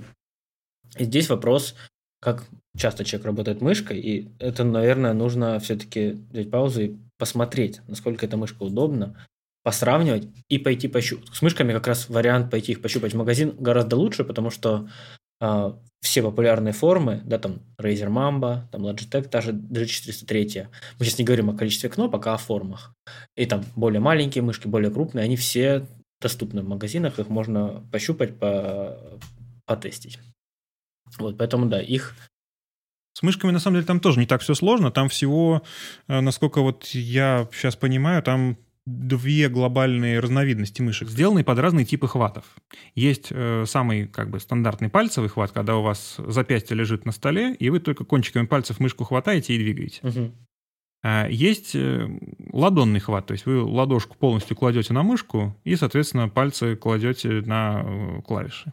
И есть так называемый агрессивный когтевой хват, когда вы ладонь кладете на мышку, но упираетесь в мышку, не, как бы, не кладете пальцы на мышку, а упираетесь кончиками пальцев. Угу. И в зависимости от этого, и в зависимости от размера вашей ладони, ладонь измерить очень просто, это нужно линейкой просто в длину померить от основания ладони до конца среднего пальца. Соответственно, там примерно до восемнадцати-девятнадцати сантиметров в длину это маленькая ладонь, там от восемнадцати до двадцати это средняя ладонь, и выше двадцати это считается большая ладонь. И в зависимости от этого вам будут удобны те или иные мышки под тот или иной хват. И, соответственно, есть симметричные мышки.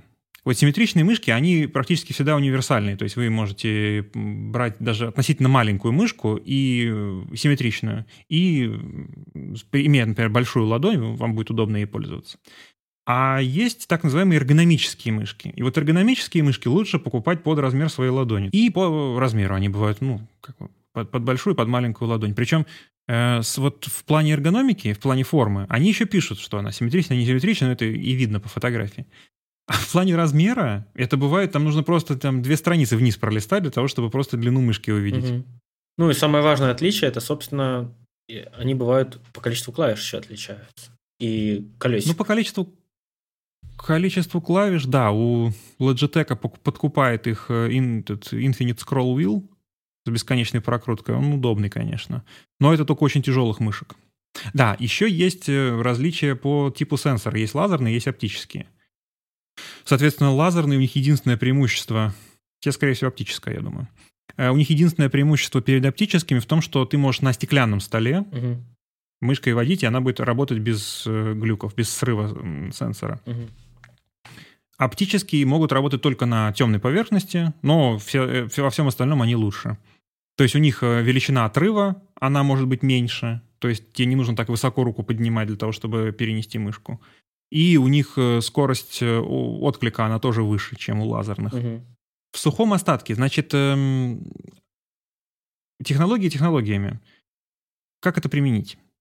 Самое, на самом деле, вот неочевидный момент с мышками – это даже не их свойства, а их настройка. То есть вот первый момент – это дабл-клики. Угу. То есть если проверить у, настройку мышки, а скорее всего, если вы не покупали осмысленно дорогую мышь недавно, скорее всего, у вас дабл-клики есть, и в драйвере это нужно проверять. То есть вы открываете сайт, кликаете по нему неистово, проверяете, есть ли у вас дабл-клики, если есть, то повышаете скорость отклика. Если у вас нужно повышать скорость отклика выше десять миллисекунд, скорее всего, вам уже стоит озаботиться о покупке новой мышки. И второй момент – это ди пи ай, разрешение. ди пи ай. ди пи ай. Um, dots per inch. Я, я почему просто сказал, просто э, в моем городе есть университет, который называется ди пи ай всеми, поэтому как будто говорится об университете, а не о мышках. Ага. С показателем вот разрешения ди пи ай там тоже есть некоторые мифы, которые почему-то они много лет очень вообще, ну, то есть даже альтернативного мнения насчет них не было, что э, выставляешь ди пи ай тот, который тебе нужен по чувствительности. То есть фактически ты чувствительность мыши регулируешь, то есть разрешающую способность мыши ты почему-то называешь чувствительностью, хотя на самом деле это разные вещи. То есть у тебя в Windows есть бегунок э, чувствительности мыши, и есть в драйвере э, ди пи ай. Количество ди пи ай. Да, ну просто у тебя видишь, и... ты начинаешь настраивать ди пи ай, у тебя чувствительность тоже сильно меняется. И ты ставишь высокий, да. ди... высокий, например, низкий ди пи ай поставишь, у тебя в том же биосе мышка будет просто неуловимая. Ты ее не сможешь просто управлять. Вот в чем фишка. Ну, во-первых, не, не в биосе тогда, а в Wi-Fi. Ну да, Wi-Fi. И в Wi-Fi, извините, извините, нужно с клавиатурой работать, а не мышкой. Уже избаловались люди. Ну я тебе говорю, что минус, минус, неудобно. А, да, ну, как бы клавиатура в любом случае есть. С клавиатурой, я не знаю, я мышкой в, в Wi-Fi вообще не люблю пользоваться. Какой-то, чувствуешь, что что-то неправильное происходит. Значит, эм, с мышками обязательно нужно ставить максимально высокий ди пи ай, который позволяет ваша мышка. При этом в Windows снижать ее чувствительность. И тестировать при этом, не трясется ли курсор, потому что в некоторых случаях, может быть, в мышке заявлена ди пи ай-чувствительность очень высокая, которая на самом деле сенсором не поддерживается. Uh-huh. И это интерполированные значения, внутри, как бы обработанные внутри процессора мышки. И либо у вас поверхность, по которой вы возите мышку, она какая-то грязная, и сенсор настолько чувствительный, что он по этой грязи чувствует рельеф. Uh-huh. Ну, там, до, вплоть до три тысячи ди пи ай это особо чувствоваться не будет. Так вот, вы выставляете умышленно высокий ди пи ай, чувствительность мышки компенсируете при этом в Windows, и мышка становится просто вот как будто другое устройство у вас в руках. То есть, если вы переходите, например, с четыреста ди пи ай на три тысячи двести, при этом скомпенсировав ее чувствительность в драйвере Windows, не в драйвере Windows, а в настройках Windows, uh-huh. в настройках мыши Windows, то ощущение от мыши, то есть такое ощущение, что вы лучше... То есть и, особенно, особенно поймут люди, которые в Final Cut пользуются панелью цветокоррекции. Там есть микроскопическая клавиша «Открыть настройки цветокоррекции». Uh-huh. И вот в нее, чтобы попасть, это прям отдельная задача. И, соответственно, если вот этим способом так сделать, то есть в настройках macOS, macOS понизить чувствительность, а настройку ди пи ай, наоборот, увеличить, то эту клавишу становится неизмеримо проще попасть.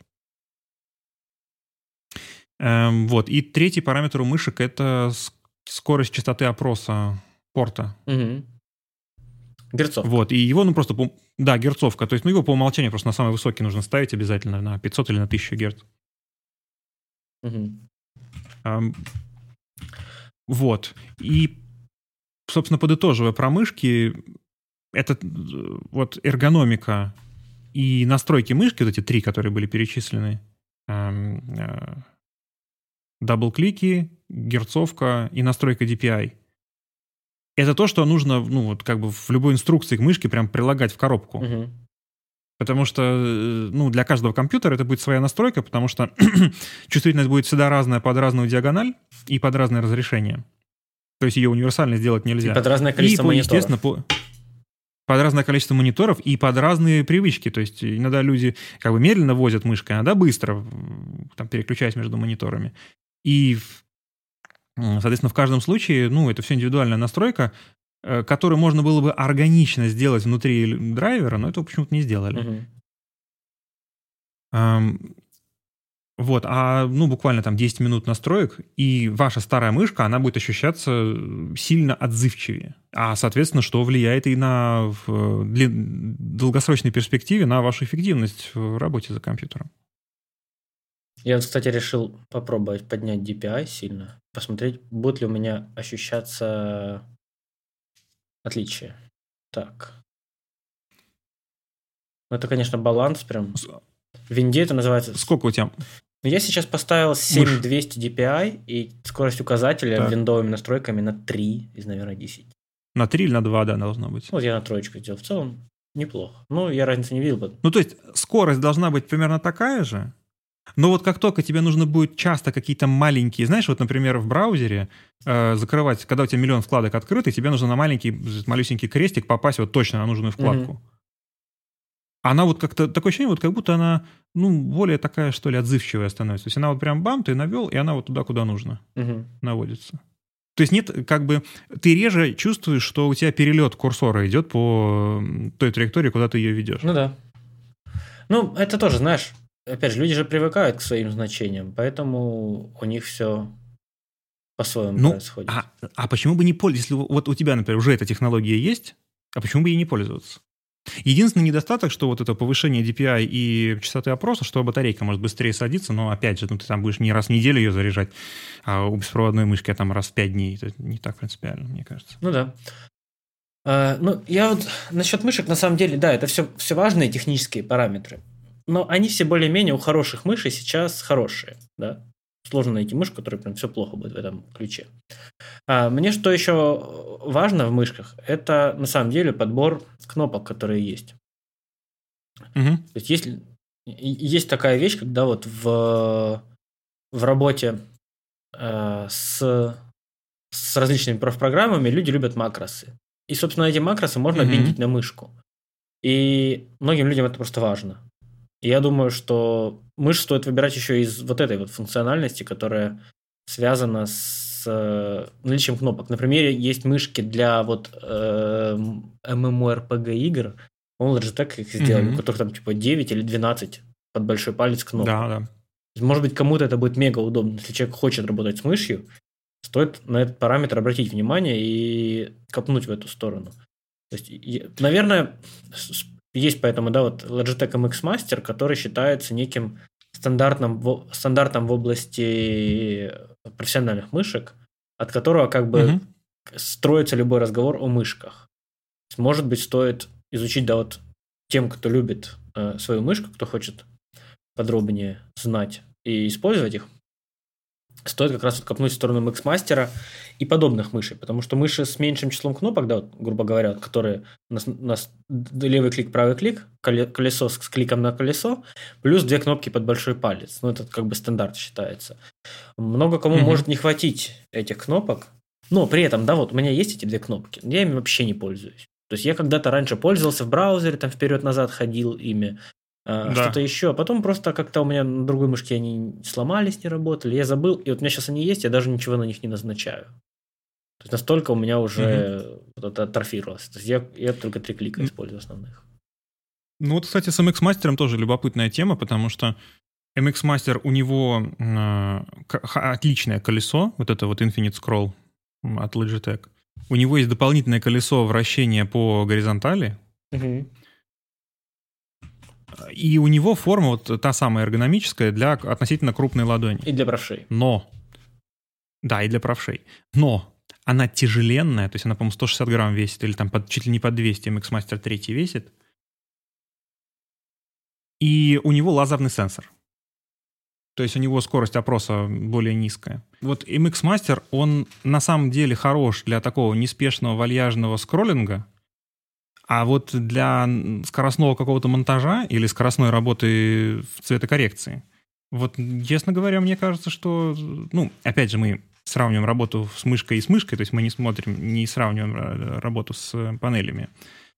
Но вот эм икс Master для, по сравнению с современными мышками э, оптическими, ну, у меня очень большое подозрение, что на самом деле он не такой-то и удобный. Ну, он, короче, грубо говоря, выигрывает у других Logitech мышек, которые, да, вот типа моей джи четыреста три, только за счет второго колеса, по сути, и вот бесконечного mm-hmm. скролла.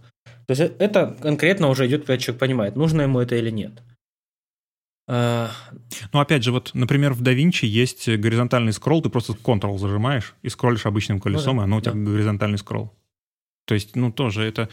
Или, например, там зумирование, там Alt зажимаешь, и он зумируется там во всех адобовских приложениях. Да. Ну, то, то есть, ты это... просто... Ты же на этот скролл можешь еще что-то навесить, в теории, да? Помимо вот этих Ну, видов. Да, наверное. Там, там... Что-то подрезать, что-то подтримливать. То есть, это уже вопрос, когда человек прям под себя сильно кастомизирует workflow. Когда человек mm-hmm. делает что-то за рамками. Вот. Но глобально мышка, конечно же, я бы подходил к ней так. Она должна быть более-менее недешевая, чтобы в ней были нормальные сенсоры, нормальные кликеры. Она должна нравиться просто внешне, да, то есть человек должен понимать, мне нравится эта мышка, чтобы просто было приятно mm-hmm. пользоваться. Она должна подходить по форме, по эргономике человеку конкретному. Понятно, что левша, если он пользуется мышкой левой рукой, не возьмет себе мышку, которая очень сильно сделана под правшу. Желательно их все пощупать. И она должна, ну, удовлетворять таким потребностям, как там проводная, беспроводная. То есть мне в моей четыреста три нравится, что у нее есть опция как по проводу, так и по беспроводу пользоваться. Она держит несколько дней всего лишь. Ну, там, при моих настройках ти пи ай и так далее. Ну, три, грубо говоря, да, возьмем. Но при этом mm-hmm. у меня вот же лежит провод, я вытащил свисток, вставил этот провод в мышку, дальше пользуюсь. То есть я разницы не чувствую. Единственное, что там провод чуть-чуть ее замедляет, когда я двигаюсь. Ну, mm-hmm. я это сопротивление, ну, можно сказать, погрешность. Вот, то есть мышка, в ней гораздо меньше нюансов, чем у клавиатуры, наверное, потому что, собственно, в мышках нет такого, да, как там механические, немеханические свечи с разными видами пружин. Там, кстати, там у тебя, у тебя уже, по-моему, механические. Там они, там просто меньше вариантов. Там они, в принципе, все механические. Да, они все механические, и они плюс-минус одинаковые. То есть там три производителя, грубо говоря. Ну да, там Razer и там еще несколько. И там еще есть разница по сенсорам.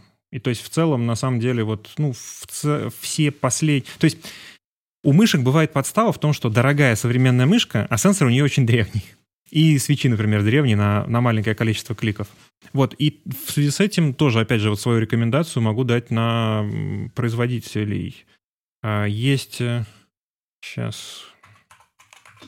Model O... Сейчас. Есть Glorious мышки, очень неплохие, они там до десять тысяч рублей. Есть, опять же, вот дочерние от ди эн эс фирмы, они берут, на китайском заводе покупают мышки очень хорошие и просто перелицовывают их, там вот у них Immortality, например, модель есть. Это мышки, они прям вообще очень дешевые, симметричные, но они тоже очень вот качественные именно по сборке, по материалам, по своим комплектующим. Может быть, только по форме какая-то там вариация. Я бы избегал а, еще и... мышек, знаешь, каких, у которых много выкрутасов, типа, вот помнишь, как Mad Cats были, у которых много разных навесных панелей под большой палец, там, они вот прям, прям аж скрипят. Ты их берешь, они прям все тарахтят. Вот я бы избегал ну, слишком да, навороченных да. мышек, потому что эти же навороты все стоят денег, чтобы их изготовить. А Ну, мышка не стоит кратно дороже там, аналога другого бренда при этом. То есть, скорее всего, оно все уже, уже начинает идти в ущерб качеству, ущерб э, качеству как компонентов, так и качеству дизайна, да, то есть удобства этой мышки в долгосрочной перспективе. То есть выкрутаться внешне у мышки, чем она более, э, так сказать, наворочена внешне, это не всегда дает, собственно, удобство. Ну да. Ну вот, есть еще, ну, уже из более дорогих, и там сильная переплата за бренд, конечно, это SteelSeries и Logitech. Mm-hmm. У Logitech, у Logitech очень большая наценка, хотя в целом вот у них есть мышки, которые неплохие. И вот самая большая проблемная, самая проблемная фирма в этом плане это Razer, потому что у них очень хорошие сенсоры, у них форма прям очень удобная бывает. Но у них очень большая проблема именно с самими клавишами, потому что у них ход клавиши, он э, очень нетактильный. То есть у него есть очень большой промежуток, когда ты как бы прожимаешь клавишу, mm-hmm. потом она где-то там в глубине реагирует, а потом ты снова ее отпускаешь, она как сквозь какую-то губку, она возвращается на место. Да, я пробовал, да. Тоже а, Но... То есть, вот если они бы это пофиксили, то было бы... У Logitech, кстати, вот у них же, у них просто огромная линейка с кучей функций, типа там зарядка от коврика, знаешь, там вот это все. Но у них есть угу. прикол в том, что у них есть вот G Pro, которая Logitech, она вот как раз в средней цене, и она, ее прям все любят. Она симметричная, угу. небольшая. Вот она как-то вот считается чем-то, знаешь, золотой серединой. И в целом ее хвалят. И я думаю, так у каждого производителя есть вот что-то без лишних наворотов, что-то не тяжелое, не, не крупное сильно. И в целом есть у каждого бренда можно найти. И там, да, вот. Сейчас же просто все делают там Корсары, HyperX, все делают свою мышку. Ой, вот насчет Корсаров, HyperX я бы так... Не, просто говорю, что они делают. Если когда-нибудь просто. Если когда-нибудь Корсары, HyperX придут на подкаст «Цветопередача» и захотят купить у нас рекламу, но пока что это кусок как бы... пластмассы перерабатывать. Я против рекламы, когда ты сам продукт не одобряешь. Мне не нравится такая тема. А, ну, почему? Ты говоришь, а теперь минутка спонсора. А потом минутка спонсора закончена. Ну, мне кажется, это вопрос решает сразу. Ну, да, да. Но все равно есть некие, знаешь, моменты, когда нужно фильтровать. Да. Ну, мы ж не букмекеров. Да, клавы. Клавы в целом вообще... Сейчас самое, наверное, живое, что есть, это клавиатуры. То есть тут выбор вообще невероятный. То есть ты вплоть до того, что сам можешь спаять клаву, офигеть. А в мышках все-таки, да, пожестче мышки еще пока самосборные никто не, не продает. Наверное, есть. Но мышки сейчас в основном ушли, что в легкость, а так они все под копирку почти одинаковые. Все уже нашли более-менее форму. Да, вот эти новые мышки с дырочками в виде сот популярны сейчас, сверхлегкие. Mm-hmm. А, и там пара эргономичных форм. Все. Вот с этими дырочками я, честно говоря, вообще не понимаю, как оно не забивается туда сеном, сеном и грязью, не, не становится глиняным кирпичом через там, первый месяц, потому что... Я, вот у тебя мышки, они пачкаются? Я свою мышку... Ну... Именно вот не лысеют, а именно вот какой-то, знаешь, вот грязью такой забивается. Потихоньку нет? В сенсор вот сюда, прям, прям в дырочку, потихоньку от катания mm-hmm. по коврику набивается кошачья шерсть, но оно не влияет на мышку, но я просто раз в пару месяцев беру пинцетом, вытаскиваю ее. Просто, просто я знаю, и что все. Она там собирается просто. А так больше ничего. Ну, чуть жир от пальцев, но то я крекеры ел, он вытрется. Ну вот все. У меня от пальцев просто какие-то ну, фантастически грязные не, мышки становятся. Просто... Я, конечно, понимаю, что у меня потные так. ручонки. Меня, то есть у меня нет этого grease, знаешь, как это называется. У меня, ну, я не оставляю ни на клавиатуре, ни на мышке. Вот, вот. У меня это прям вообще кошмар. Может, в теории, я когда еще давно играл в FIFA много на клаве, и там у тебя на одном и том же месте пальцы на клаве. Угу. И там у меня было, что... Да, чуть-чуть оставалось вот, летом, когда играешь. Чуть-чуть было. Но это было, типа, мне лет восемнадцать. Я не помню даже. Наверное, просто очень много играл. И потеешь летом, жарко. Комп еще работает. В кондёр-то у меня не было дома. Даже намека на кондёр. А солнечная сторона может быть. А так вообще ноль. Вот я сейчас смотрю на клавиши, ничего на них нет. Можно подытожить про мышки. Еще момент... с тем, что, собственно, какие технические параметры у мышки есть и для чего они вообще нужны. Потому что вот за последние несколько лет мы, технологии, которые в мышках шагнули очень далеко, и они шагнули далеко как в сторону того, чтобы при медленной работе мышка попадала на искомую точку без проскальзывания, то есть это вот та самая чувствительность в ди пи ай выраженная. И точно так же мышки очень сильно шагнули в сторону того, чтобы курсор двигался при резких движениях, курсор двигался очень точно, без дополнительных смещений, потому что это так называемый срыв курсора. Uh-huh. То есть это очень просто проверить. Берете мышку, выставляете у нее чувствительность, ну, совокупность ди пи ай чувствительности в Windows, таким образом, чтобы примерно на, двигая на длину листа бумаги а четыре, у вас перемещение происходило от левого края экрана до правого. И если вы резко передвинете мышку, э, и у вас она двинется не по той траектории, по которой вы двинули, то есть не резко горизонтально, например, она резко сместится в какую-то из сторон, то, ну вот, собственно, у вас в мышке сенсор не настолько сильный для того, чтобы такое как бы, ускорение курсора, для того, чтобы его успевать считывать. Wow. И, собственно, чем новее сенсор, тем сложнее его, этот так называемый срыв произвести. Проверить очень просто. Во-первых, этих сенсоров, их буквально там четыре штуки. Так, так, так, так, так. Wow. пи дабл ю эй. Он называется модели. Сейчас. Важно ли вообще это вне, вне и Игорей, так сказать? Это хороший вопрос. Мне кажется, что лучше это иметь, чем не иметь. Тем более, что скорее, когда ты покупаешь дорогую мышку, у которой старый сенсор, скорее всего, она и во всем остальном тоже не очень хорошая. То есть единственный смысл покупать вот какую-то мышку с не, современ... не, не последним железом, когда только она подходит по форме руки, а из-за, всего, из-за всех остальных мышек начинает болеть запястье. Только в этом случае. Угу. В остальном, ну, проще всего купить... Uh, сейчас, uh, так, так, так, пи дабл ю эй или пи эм дабл ю, вот они, у них модели разные. Есть тридцать три семьдесят, тридцать три восемьдесят девять, тридцать три девяносто девять, все, вот три сенсора. И их вариации у Logitech и у Razer. Они их просто ребрендят? Есть сайт отличный. А это трудно сказать. Они официально это не заявляют, но очень выглядит, что так mm-hmm. и есть. Что вот есть одна фирма, сейчас, как она называется? PixArt. Mm-hmm. Вот, фирма PixArt, который крупный эм, производитель сенсоров для мышек, и он только этим и занимается, Может в частности. Быть. И ясное дело, что какой-нибудь Razer, вряд ли он будет покупать себе завод. Он скорее купит мощности на заводе Pixar. Ну, интересно, может быть, еще есть сайт, сенсоры? Называется сенсор точка эф уай ай. Он же называется Mouse Guide. И в нем можно посмотреть их рекомендованные мыши. Ну, это скорее для американского рынка, потому что там не все мышки, которые у них продаются, продаются в Европе и в СНГ бывшем. И можно посмотреть сенсоры. И вот по списку сенсоров можно очень легко проверить, в общем, мышка соответствует современной действительности технической или не соответствует. Так, давай про Pixar дополним тогда. Они не только сенсоры для мышек делают, они еще делают сенсор расстояний, трекеры объектов, сенсор распознавания жестов, А, теп- ну, я неправильно выразился, естественно. Инфракрасные сенсоры на, большие, на большую дальность. То есть, а, сенсоры... Ну, то есть этого, они... Тач-сенсоры, как они называются? Накопительные, забыл. Емкостные. А, емкостные да, сенсоры. Вот такие, что дофига, короче, чего они делают. Ну, то есть, а, я хотел сказать, что они не делают эр джи би-подсветку. Да. И не делают софт и красивые картинки для того, чтобы продавать их старших да, старшеклассников. Да, ребята, которые занимаются производством приборов, грубо говоря. В том числе сенсоров для мышек оптических.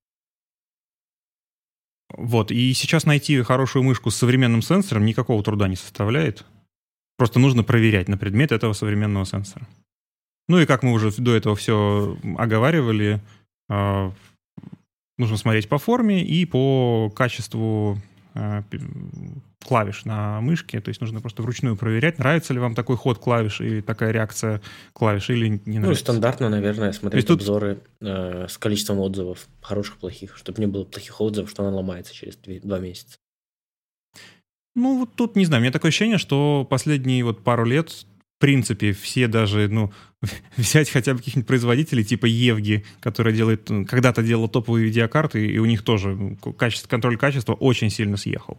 То есть, ну, на количество негативных отзывов сейчас практически у любого товара есть негативные отзывы. Ну, чем их больше процент, тем как бы хуже, правильно? Ну, ты, ты, ты, ты купишь себе телефон, у которого восемьдесят процентов негативных отзывов, где в половине из них сказано, что он загорелся. Нет, не купишь. По характеристикам, по характеристикам на сайте он будет лучший. Ну, когда седьмой Note семь выпускали, тоже не было информации, что он, типа, ну, то есть, ты бы не знал, что он загорится, не посмотрев обзоры и новости, как бы. Это правда. Только характеристики, был, это был, не очень достаточная инфа. Был отличный мем, где Человек-паук в исполнении Тоби Магуайра от взрыва у него отрывает часть маски на лице и прифотошоплен этот Samsung рядом с ним.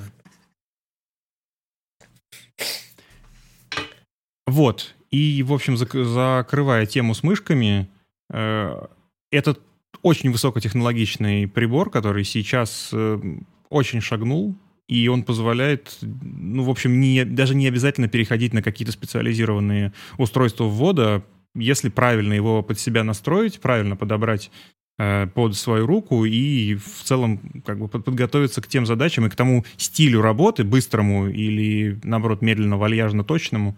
Мы еще не поговорили, правда, про Планшет. коврики для мышек. А, да.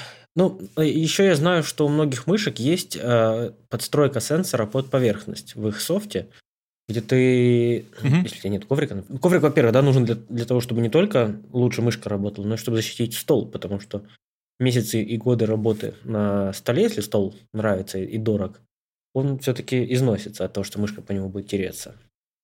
Вот, то есть коврик выступает еще и для этих нужд. Плюс он мягенький, если запястье на него класть. А, да, и что? И у каждой мышки есть возможность, у каждого нормального производителя есть софт, который позволяет включить калибровку под поверхность. Они там указывают, как поводить мышкой по коврику, по поверхности. И сенсор адаптируется под эту поверхность.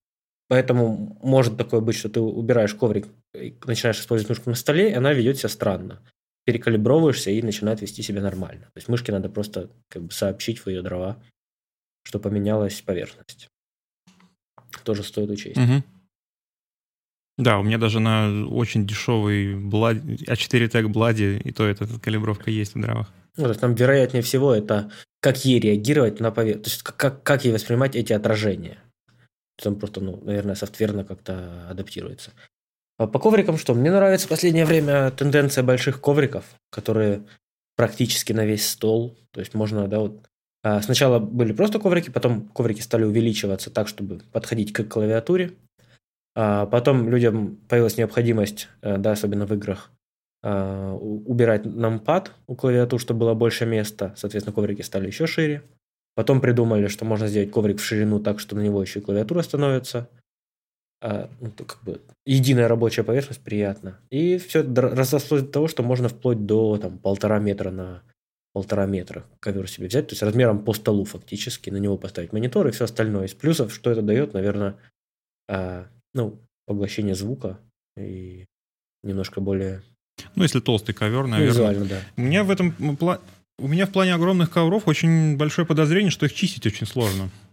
Наверное, да, но...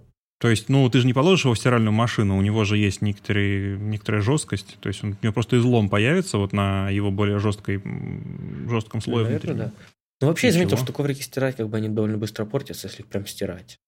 Не знаю, у меня они просто не так вот быстро да. пачкаются. А еще если коврик взять с э, контурной эр гэ бэ-подсветкой... Да-да-да. За шестнадцать тысяч. Кстати, даже клавиатуру можно мыть в посудомойке, ничего с ними не будет, если их высушить хорошо. Так. В смысле? Ну, если ты возьмешь клавиатуру, нет, ну, отключишь но... ее от питания, там... помоешь в посудомойке, высушишь, подключишь к компьютеру, mm-hmm. она будет просто дальше работать. Это рабочий метод. А ничего, что у нее там окислятся контакты? Ну, нет. Чего не окислятся? Ты же высушишь. И более того, ты ее вымоешь, а у тебя смазка внутри свечей, она... Ну, клавиатуры-то разные бывают. Мембранки зан... бывают, знаешь. Ну, мем... ну, если мембранки, ну... Короче, просто надо хорошо высушить. Какие-то прохладные истории. Linus тестил на канале у себя. Они специально мыли в посудомойке, проверяли, все работают. То есть, крит- критическую, ага. критическую грязюку можно сделать. И это, типа, работает лучше, чем вручную мыть иногда. Любопытно. Ну, понятно, что для кастом-механика это не подходит. Так вот, о ковриках. Цветопередача не рекомендует. Да, можно делать все, что угодно. Свобода. Живи, люби... Пробуй, разочаровывайся. А, вот, по коврикам, что бы я сказал важно? Чтобы оплетка, наверное, была, да, по бокам. Чтобы просто вот не... Ну, чтобы не махрилось. Да, не распушался край. И чтобы смотреть, чтобы вот верхний слой, который самая поверхность, чтобы он был классно приклеен к резине, которая там, вторым или третьим слоем идет, потому что он как раз от стирок, от трения просто начинает верхний слой, самой тонкой ткани, он начинает отходить. Надо смотреть, чтобы это не был совсем mm-hmm. тонюсенький верхний слой, который на, на честном слове держится. Потому что это прям самое неприятное. Это ну вот пузырями покрывается. Сейчас уже довольно давно же идет разделение между ковриками для легкого скольжения или на, и наоборот для медленного скольжения. Ты пользовался? Что я, по-моему, пользовался только yeah. для быстрого скольжения. Но при учете того, что у меня на тот момент были мышки такие довольно средненькие, я в целом перехода не, не заметил для себя. Я никогда не пробовал никаких специфично настроенных ковриков. У меня, у меня вообще типа стандартный какой-то ноунеймовский, типа Defender или что-то mm-hmm. такое. Он, он, он с оплеткой, у него такая, знаешь, у него текстура, как а, ячейками, то есть он не, не гладкий, mm-hmm. а немножко ячейками идет такими дырочками. Ну вот у меня был он переход на такой условно уже среднего, среднего класса коврик кью си кей плюс, который считается, что он как бы уже чуть ли не соревновательный. Но все, что я от него получил, это то, что у него примерно посередине от моего запястья в какой-то момент, буквально через там, три недели, появилось пятно, которое лоснилось и которое впитывало в себя все от кожи. И э, я вернулся к своему коврику, который был в комплекте с моим корпусом. Этот коврик был алюминиевый с тефлоновым покрытием. И я, не знаю, я лет шесть сидел на этом коврике, пока у него этот тефлон по краям не начал отваливаться. Это был вообще едва ли не лучший коврик в моей жизни. Потом я... Был период, когда делали коврики с тефлоновым покрытием, и сейчас почему-то от них отказались. Я вот не понимаю, почему отказались. Они действительно, у них самое, самое легкое скольжение, которое только может быть. Ну, у тебя фактически на ножках, ножки на современных мышках, они с тефлоновым покрытием. И сам коврик с тефлоновым uh-huh. покрытием. То есть, ну, практически как, как будто жаришь курочку постоянно. У некоторых людей курочка прям не слабо прилипает. Ну, это если... Хотя я, я, я же фэн чугунных сковородок, а не тефлоновых, если ты не знаешь. А... Я люблю чугунные сковородки. А я тоже люблю, но я пока что тефлон-энджойер. У меня две чугунки. Надо их, кстати, немножко будет запариться, почистить, наверное. А ты... ты... Абразивным чем-то. Обнулить, так сказать. Обнулить, ну это... Как-то... Ну, я даже уже... не уверен я... сказать, одобряем или не одобряем. Ну, я разбираюсь, типа, я знаю, что делаю. Да нет, я... Ты просто э, чистишь, можешь прочистить кислотой, просто заново создать ей слой антипригарности маслом. Я умею много раз так делать. Да, да, да. Ну, то есть, я, это я слышал. А... Моя старая сковородка служит лично, ну, я ее покупал новой семь, семь лет угу. ей же. А какая фирма? Два раза я ее... Биол. А, да, надо же. И Биол хорошо работает. Ну, какой-то кусок чугуна. Ну, типа, смотришь, поверхность была более-менее. Ну, там все. Рукоятка может начать отваливаться, или она тоже чугунная? У Биол почти у всех есть съемные рукоятки, угу. довольно приятные, деревянные. А у моей самой старой, она как с двумя такими маленькими ручечками. Угу. Ну, для духовки, наверное. Не особо там... Да, типа казанчик. Но она такая большая сковородка, высокая. Круто. А она гриль вот. или, или ну, обычная? Да, я... Обычная. Я гриль, я что-то... типа мало. Я, я все облизываюсь на гриль, потому что на нем... А ты кроме стейков там ничего не так, приготовишь. Так, а ты, ты любишь готовить. Есть что-то кроме стейков? Ну, я в сковородке очень много чего делаю. Чили делаю в сковородке. Ну, различные виды мяса. Не только ну, одним куском, да, там. Угу. Ну, крылья куриные можно пожарить, можно другие виды курицы, отбивные, не знаю, мелко нарезанное, что-то типа вока. Если раз, раскалить хорошо чугун. Ну, резонно, да. Под вок сойдет. У меня, вок тоже ну, у меня просто стоял, стояло противопоставление... что на обычной сковороде на... с антипригарным покрытием все остальное делать, а под... чисто под мясо взять гриль-сковороду чугунную. Ну, ты же смотри, у тебя фишка гриль-сковороды в том, что у тебя площадь соприкосновения мяса со сковородой уменьшается. Да. Ну, и масло, не плавает надо? В масле этот кусок мяса. Ну, и зачем тебе просто это надо? Смысл? А для того, чтобы сухое мясо оставалось. То есть, условно... Ну, если у тебя... Если у тебя горячая сковородка, у тебя мясо так сухое. Точнее, оно не должно быть сухим. Оно должно быстро закарамелизоваться и закрыть поры, чтобы из него, собственно, сок не выделялся. Ну, да. Тебе надо закрыть, наоборот, поры. А гриль-сковорода это делать медленнее. Ее надо сильнее раскалить. Ну, не готов полемизировать ну, на эту тему, так... но то есть, мне единствен... казалось, что это... Единственный плюс гриль-сковороды то, что красивые полосочки. Все. Ну, как по мне. Ну, если ты готовишь без масла, то, наверное. А если ты с маслом, то... Нет, на, на чугунке ты без масла не приготовишь. Ну, вот. И, соответственно, а на гриле у тебя масла будет не так много касаться поверхности. Тебе, тебе надо... Тебе масло служит проводником тепла. Оно для этого и нужно. Ну... Потому что если ты положишь на сухую сковороду, у тебя там, где мясо-то оно не идеально ровно, угу. и сковородка не идеально ровно, у тебя будет воздух так. между мясом и сковородой. И воздух куда хуже проводит тепло, чем металл. Ну, это как, блин, кулер на процессор ты лепишь. А... Чем лучше оно прилеплено, тем быстрее оно нагреется. Правильно? А... Проведет тепло. Масло и есть. Оно, во-первых, не дает прилипнуть, во-вторых, оно проводит тепло. Я даже люблю побольше налить масла, чтобы прям нормально. Доктора было. Наук по поджарке мяса, пожалуйста, в комментариях рассудите нас. Да там все просто. Тебе просто надо, с одной стороны, закарамелизовать, закрыть, быстро закрыть поры, закарамелизовать, перевернуть еще раз с другой стороны. Ну, если мы говорим о стейке. С одной и с другой стороны сделал, положил отдыхать. Там в зависимости от толщины стейка, да, чуть дольше или меньше держишь на тепле. Если совсем толстый, в духовке даешь отдыхать. Ну да. Все просто. Да. А, ну, и масло, собственно, и, да, и, и оно служит теплопроводником. По сути, термопастой нашей. Это да, это хорошее сравнение. Поэтому нечего его бояться. То есть это не мокрость. Если тебе оно прям так не нравится, можешь выложить на полотенце бумажное и впитать просто это масло. Оно же не смешивается с водой, да? То есть оно не может масло как бы пропитаться в воду, да, в стейке, в сок стейка. Выкладываешь на Полноценно. Но у тебя есть продукты горения масла, которые не очень как бы полезные. Да, но будешь ли ты нагревать настолько сковородку, что начнет гореть масло? Ну вот тут не знаю, мне кажется, в процессе приготовления все равно так и так у тебя они остаются. Ну так, ладно, если, давай начнем с того, что если ты уже жаришь мясо на сковородке, ты уже не, не сильно собираешься заботиться о своем здоровье, потому что в мясе тоже есть жир, а, да, это животный жир, но все равно там же образуется как из растительного жира, так и из жи- масла это жир, ну, да. И в мясе есть жир. То есть там тоже образуются эти сложные углеводороды, которые, собственно, и есть, да, там канцерогены. Ну да. Ну, вот тут, тут Поэтому, воп... если ты уже собираешься жарить мясо, жарить... Вопрос меры, сказать, конечно. Мне кажется, тут вот именно по количеству не знаю, насколько, насколько это меньше делается. Насколько оно меньше становится. Но интересно. Ну, просто на чугунке ты прям, чтобы почти не наливать масло, как на, на тефлоне, ты не сможешь. Ну, понятное дело. Нормально. Да. То есть, у тебя оно все равно прилипнет. Даже как бы ты ни хорошо не делал этот антипригарный слой. Антипригарный слой – это что вообще? Понимаешь, в чугунной сковороде из чего сделан антипригарный слой? У тебя микротон, тонкий слой да, масла. Да-да-да, конечно, я понимаю. Он, он прижаривается.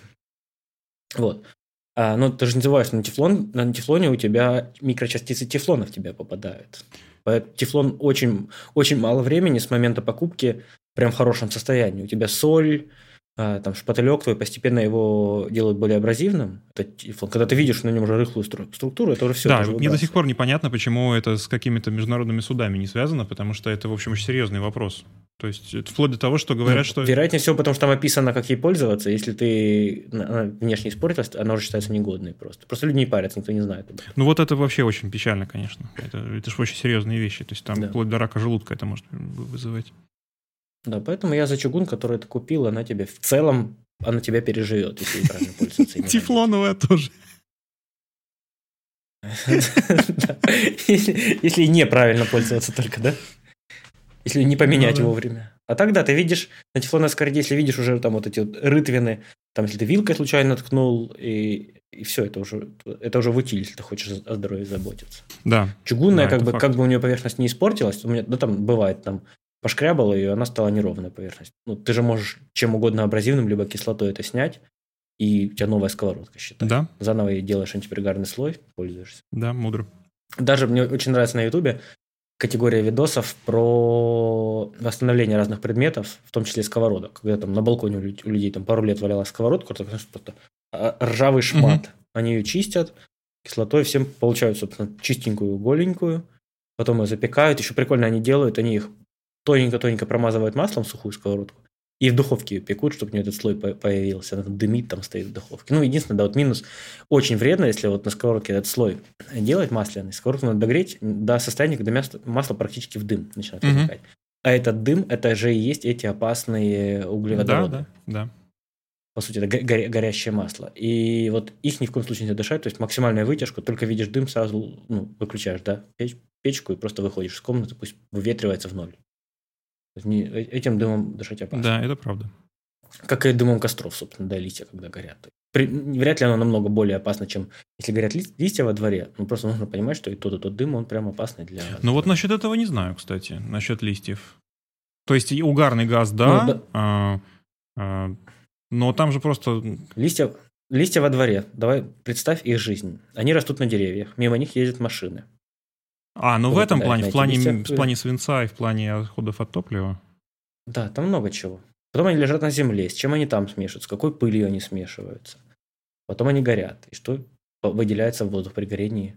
Не только этих листьев. То есть, как бы, может быть, сами листья не вредно дымят, но они же не сами по себе горят. Ну, наверное, логика хорошая. Тут вопрос в том, ну, в количестве. То есть ты, условно, живя в черте крупного мегаполиса, ты вдыхаешь, мне кажется, больше, чем от раз в сезон посидеть около костра ты вдохнешь. Ну, я, я говорю, просто у нас, по крайней мере, в городе такая фишка была, что вот осенью дворники прям даже так делают, они прям берут листья и начинают их mm-hmm. жечь. То есть у нас прям город белый стоит. Mm-hmm. То есть, это не то, что ты посидел у костра. Если ты там поси... взял, купил дров, посидел у костра, но это другое, mm-hmm. конечно. То есть, это не то же самое, чем когда у тебя листья с улицы, которые вдоль дороги насыпаны, да, и, и уж mm-hmm. немножко разный уровень опасности. Просто стоит в такие моменты избегать дыма. Как, собственно, и на кухне, если у тебя дымит сковородка уже маслом. Просто понимать, что этот дым куда опаснее, чем там пар, когда ты что-то жаришь. И лучше выйти, дать, дать вытянуться этому дыму. Mm-hmm. Health advice, так сказать. Nice. Но это какой-то платный адвайс уже, это так. Чтобы не умереть. Как не умереть? За это платите деньги. Да, за это, это платить, за это платите на новую подписку на нашем Бусти. Да. Бусти. Ноль подписчиков. Да нет, там у нас миллиард подписчиков. А возвращаясь к, к э, коврикам, еще один из ковриков, который «Темная лошадка», и почему-то о нем очень мало разговоров, хотя мне, например, он тоже едва ли не больше всех остальных нравится, это алюминиевые коврики.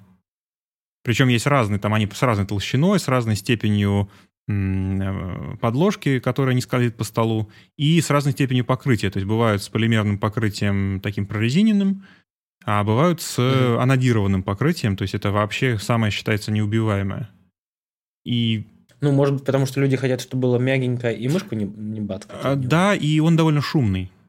То есть в целом у тебя мышка, даже вот по тому тефлоновому коврику, который у меня был, по нему мышка довольно громко елозила. Но опять же, ну, вот, вот у, тебя и ответ. У тебя в целом бесшумные мышки по кликам даже практически не встречаются. То есть единственные плюс-минус бесшумные мышки — это Razer. И то, у которых это ватное нажатие, то есть это, ну, нужно быть как бы любителем. Когда-то мне нужно было очень тихо и очень долго клацать мышкой, я просто на руку положил футболку или рубашку. И оно хорошо так оглушительно. Но работает. Это уже в духе истории про свитер в системный блок, для того, чтобы не шумело. Не, ну нормально было, все работало. Было тихо. Э, так, ну по коврикам, да. Вопрос предпочтений.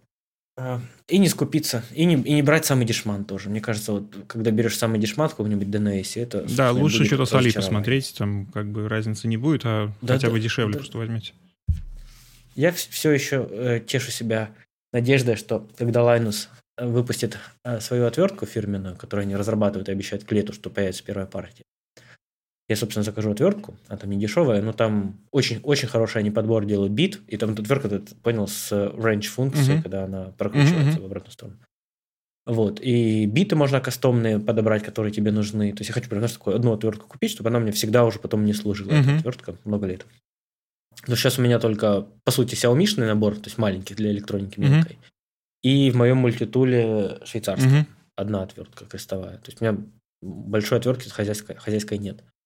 Вот. И я надеюсь, что я тут там же в довесок себе возьму ковер какой-нибудь немаленький. У Linus'а они очень старались подбирать качественный. Mm-hmm. То есть я бы, то есть они прям сравнивались с самыми дорогими, самыми лучшими. Они говорят, что мало у кого качество такое, как у нас. А если качество лучше, чем у нас, то там либо они маленького размера идут, и по цене сильно выше. Uh-huh. А у Linus'а фишка, что у них любой размер стоит одинаково, там типа пятнадцать или двадцать баксов, uh-huh. может быть тридцать, я не берусь прям вспоминать. И размер любой, чтобы просто люди не гнались, знаешь, там типа вот большой дорого, маленький дешево, потому что по факту на, на транспортировке... Не, по факту на транспортировке просто там выходит им, что разница небольшая, им доставить большой uh-huh. или маленький. То есть там фишка... И сам размер полотна в производстве тоже не сильно большую играет роль, потому что там дороже, собственно, понял, там принт, оплетка, ну, довести, да, да, увести. Логично. Ну, как, в общем-то, и... Поэтому они, они там, они округлили, так что им все коврики более-менее выходят в прибыль. Просто маленькие еще, наверное, выгоднее по количеству материалов. Просто цена материала, она не так много играет. Вот, ну да, у них коврики дорогие, но мне нравится и принт у них прикольный. Они хотели еще какую-то линейку более черных, там у них Northern, Northern Lights, принт такой с этим. Mm-hmm.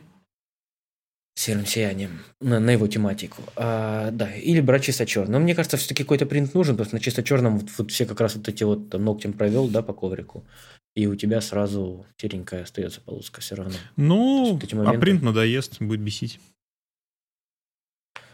Да, поэтому он должен быть нейтральным таким, как, ну, знаешь, типа принт на обоях. Тебе надоедает, вот у меня на, на обоях деревянный принт, да, допустим, там просто как, как будто досочки какие-то. Ну, то есть он слишком нейтральный, чтобы надоесть просто.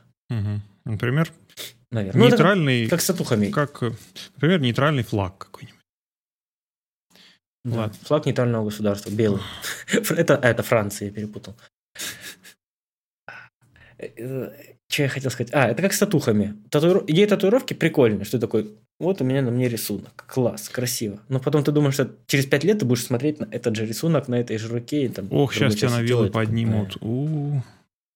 Не, ну почему? Мне, мне нравится идея татуировки, но я не могу принять, что на мне будет один и тот же рисунок.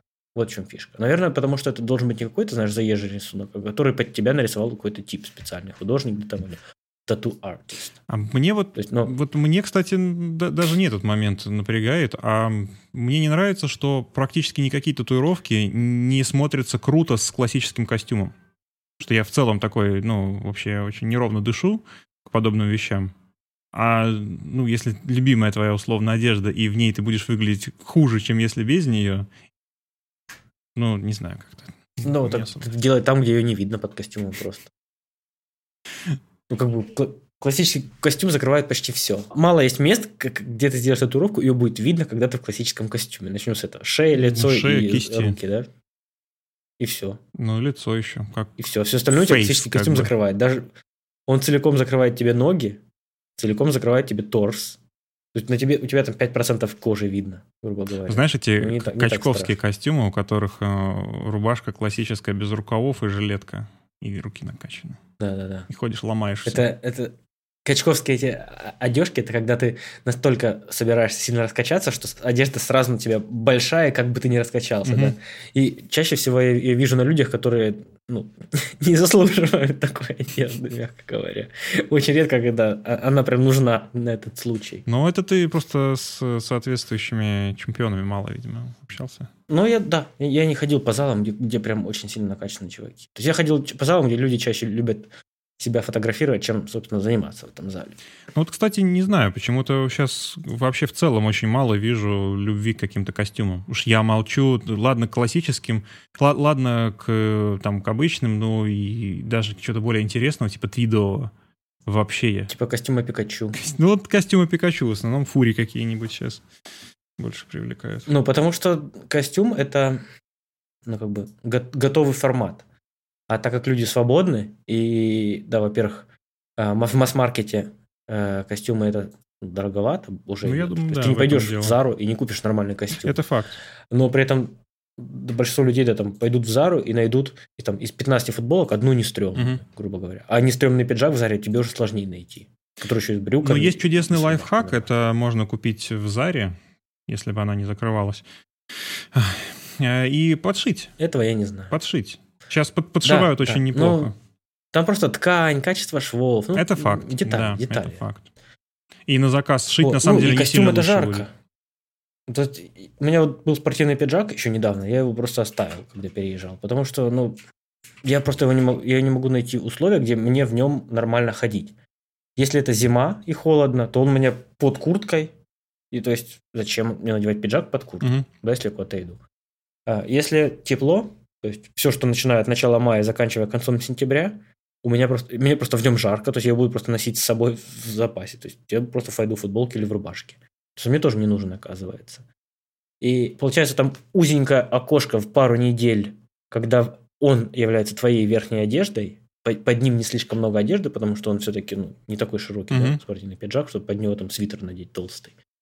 У тебя там две недели осенью, две недели весной, когда ты, когда ты можешь его надеть, когда он к месту. Ну, ну там же, вещь, там, нет, там же есть легкие пиджаки, есть плотные пиджаки, там же и, тоже и градации. То есть, ну, одним пиджаком... Ну, не знаю, у меня, вот с, ним, у меня с ними прям конфликт из-за этого. Я, я больше поэтому по более таким гибким вариантам одежки. Я люблю водолазки, например. Ну, водолазка хорошая вещь. Футболки, рубашки. Да, водолазку можно надеть под э, рубашку, можно надеть на футболку. Сверху можно... Ну, водолазка надеть. На футболку, это, честно говоря, это палится. Ну, так, тепленько, скажем аккуратно. Ну, тепленько затяну. Зимой, если угу. говорим. То есть, мне в целом, я больше переживаю, если зимой, то о тепле. А если уже тепло, то какая разница? Просто тут нужно понимать, в каком климате человек живет. Если ты живешь а, в... Даже если это... континентальный, не резко континентальный даже, а просто континентальный климат, то у тебя как бы либо тебе очень будет холодно, либо тебе будет очень жарко. Угу. Не все живут в Питере, можно так сказать. Не, не у всех всегда погода, когда ты можешь там подумать, что тебе надеть летом. Это факт, есть, это факт. В целом, да, вот с пиджаками у меня конфликт. Я очень люблю сейчас в последнее время денимы, особенно такие, знаешь, которые вот ближе к старым денимам. Угу. У Uniqlo успел купить до их исчезновения. А, у них есть прям, прям хорошая линейка э, джинс, которая вот не дешманская, которая там подороже у них есть. Джинсы, mm-hmm. Как же они называются, забыл. Ну, короче, а- а- по сути, это а, по, по- по тем с- с- старым правилам. Джинсы, которые ты не постираешь часто, вот, вот такие. Мгм. Мне прям нравятся они. И, и офигенные. Много носятся. И потом начинают красиво вот стареть. А не слишком Бывает жесткая вот эта ткань? полосочка. Не. Ты первый раз надеваешь, такой думаешь, ну, какие-то странные, знаешь, они как будто чуть-чуть более своей формы, чем твои. Мгм. Но потом ты начинаешь носить, и так как а, а, их не принято стирать часто, Мгм. а, в целом, наверное, их вообще не, не советую стирать. Но если и стираешь, там, по-моему, просто водой они моются, типа, и всё. Мгм. То есть в холодной стирке, наверное. Надо почитать внимательно, как стирать. Вот. И они просто под тебя немножко... прив- Ты уже в следующий раз надеваешь, думаешь, ну, уже неплохо сидят. То есть пару раз поносил, посидел в них, знаешь, там вот эти изгибы все пофор- посформировал, все, они становятся Мгм. нормальные. То есть она, она, не, она даже не, не жестче, чем в обычном, чем вот в современных стрейчевых джинсах. Она гладкая какая-то, знаешь, вот такая прям, как... м, ну, то есть она больше похожа на поверхность стола, чем, на- на- чем, чем обычная ткань. Мгм. То есть она вот в эту сторону, более такая вот какая-то. Но в целом сидит, э, привыкаешь, сидит хорошо. Мне прям нравится. О, селвидж это называется. Вот у них прям, э, Селвидж. это, это вообще... Всё, я- Это тип шва, по-моему. Ага. Это тип шва, и посмотри, Uniqlo Selvedge, э, это у них прям линейка, они дороже их, их остальных джинс. И прям, прямо это они, вот- это их попытка в, в классический деним. Во- Вообще же в Японии есть тема с любовью к Западу, да, Мгм. э, несмотря на то, что их бомбили а, атомными бомбами. У них есть тема любви к Западу, и у них очень популярные, с- вот, популярен деним, который а, симулирует, наверное, или повторяет старые американские джинсы рабочие. Сейчас современные джинсы, даже Levi's, они идут уже осовремененные, то есть у них не те составы ткани, не те швы и так далее. А в Японии есть бренды, которые берут и один в один повторяют, повторяют старые Levi's по ткани, по Мгм. швам, да, вот по крою. Они их повторяют один в один. Ну, там, понятно, там, э, я не, не могу, не могу вспомнить название бренда, но прям конкретный бренд, который, знаешь, там все, кроме, там, грубо говоря, шва вот этого вот на кармане левайсовского фирменного и логотипов. Все остальное один в один они повторяют вплоть до типа там заклепок Мгм. допустим. И это вот фишка, которая... Поэтому есть смысл в Японии деним покупать. Это потому что, потому что они это- чтут еще вот эту тему. В финальной части этого подкаста, я думаю, можем все-таки упомянуть про классические инструменты периферии для работы в монтаже и цветокоррекции. Наши любимые панельки. И... Ну, давай так. Да. э, В монтаже... Ну, у меня, по крайней мере, есть знания, ну, грубо говоря, только блэкмэджиковских продуктов, потому что монтажом-то я не занимался. Мгм. А вероятнее всего основной массив э, хардверного такого монтажа это все-таки авидовские продукты, да, и панели. А какие... Вот, кстати, Монтажные. авидовские я, честно говоря, даже и вот не воспроизведу, как они выглядят, потому что я да- на, на винческой клавиатуре полной я работал, я, в общем, знаю, что она может, что она не может. А... Avid Control Panel Editing.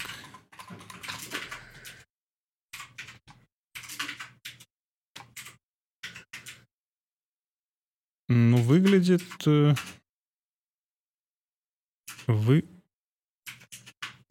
Я не уверен, что это выглядит круче, чем... Avid Dog Master Fader. Это, мне кажется, больше для аудио. Ну да, наборы фейдеров это да. А от мон- монтаж, монтажники с джогом и с филом, наверное, есть что-то авидовское. Хорошо, давай так. А, а, Авито Артис Транспорт есть, например. Артист транс. Она маленькая. Такая большая ты не нужна. Тебе нужно только это коль- колесо. Все остальное у нас клавиатура. Э, То есть это просто колесо ставится вместо мышки, и ну, оно как бы ускоряет работу. Хотя, опять же, мне, честно говоря, Так, что... вот в, м,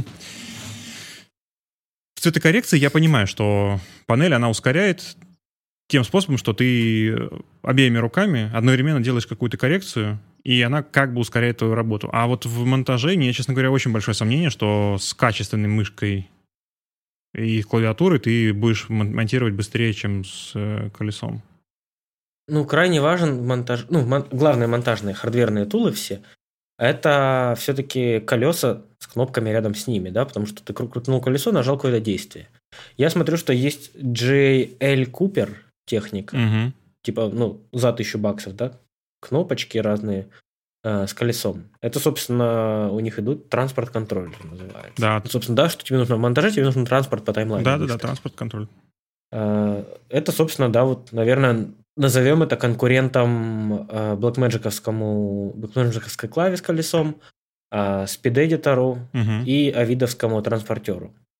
Вот, собственно, это джей эл Cooper.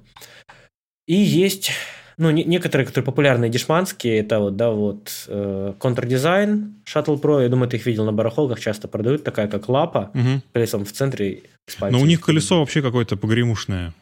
Как вот, я да, понял. Ну это же дешман, да. Вот, но вот эти джей эл-ки, да, это конкурент Авиду и Blackmagic'у. Наверное, у Tangent, вот, который у них Element uh-huh. набор, там же тоже есть отдельный, отдельное колесо. Вероятнее всего, оно под монтажку тоже собирается у Tangent. Потому что, зная э, маппинг Tangent, я сомневаюсь, что оно не подойдет под монтажки. Но у них как-то, как такового джогвилла я не вижу. Вот я сейчас смотрю, и там только... У Тангента там правое четвертое колесо есть. Отдельное. И ты думаешь, что его можно перенастроить под, под монтаж? Под элемент. Uh, Resolve, Scratch, Dailies, Onset Dailies, Mystica and Yo-Yo пишет. Подавит ничего. Хм, интересно.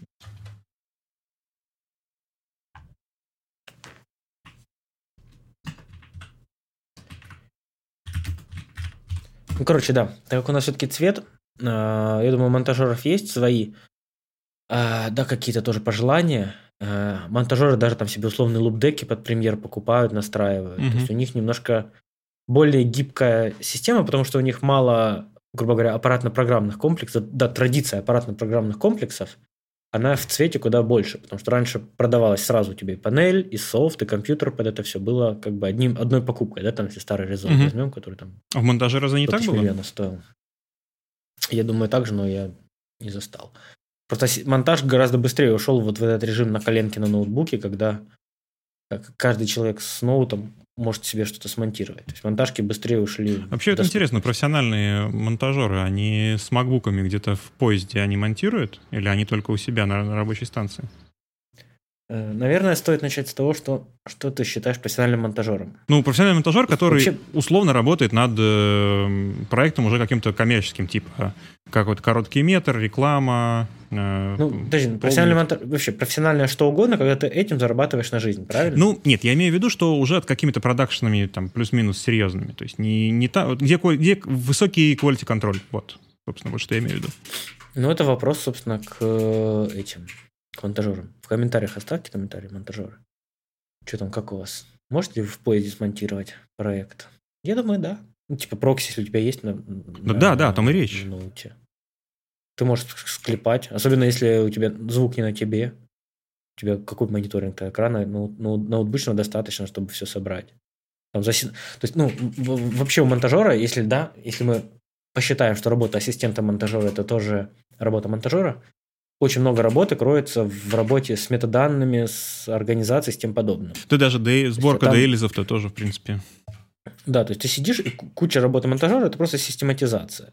Понятное дело, что систематизацию на ноутбуке можно делать. То есть, там, выбрал файлик, подписал мету, там, рассортировал по папочкам, да, и все это раскладываешь, сидишь. Потом, а потом ты уже сел за удобной станцией и на большом экране все это уже в нужном порядке с режиссером собрал.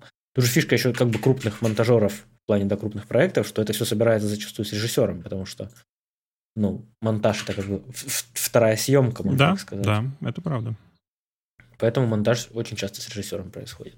Если, грубо говоря, цвет иногда с режиссером, иногда с оператором, иногда вообще без никого, то монтаж – это прям, прям такая штука важная. Фильм, ну, то есть фильм может быть, если мы говорим о фильме, то может быть вообще разное кино с разным монтажом. Разный темп, разные да, там, углы, реакции. То есть это слишком важно. Если э, в дешманских да, каких-то видео монтаж, по сути, и создает, опять же, тоже видео, потому что, ну, что, что там, грубо говоря, какой-нибудь там чувачок, который хочет порекламировать свой магазин сам, снял там на телефон, на видеокамеру, да, что-то непонятное, что он хочет получить от монтажа. По сути, от монтажа он хочет получить кучу моушена и, по сути, да, продающий ролик. Угу. То есть монтаж, по сути, создает почти все, что, то, что изначально там не снято никем, без, ни режиссера, ни сценария, ничего нет изначально. Вот, монтаж как бы это все и создает, то есть ты создаешь историю своим монтажом, то ну, на крупных продакшенах монтаж, где ты тоже, тут то же самое продолжается, то есть на всех уровнях монтаж это прям большой кусок. Поэтому, наверное, важно как раз именно в монтажной быть, потому что Зачастую это не один человек делает. Так, а виды, да, очень много воркстейшенов есть, э, прям огромных, называется... Э, ну, там и колесо, кстати, тоже есть транспортное. Но, но оно там сразу и много фейдеров аудио. Я думаю, в этом и фишка, что у них фейдеры.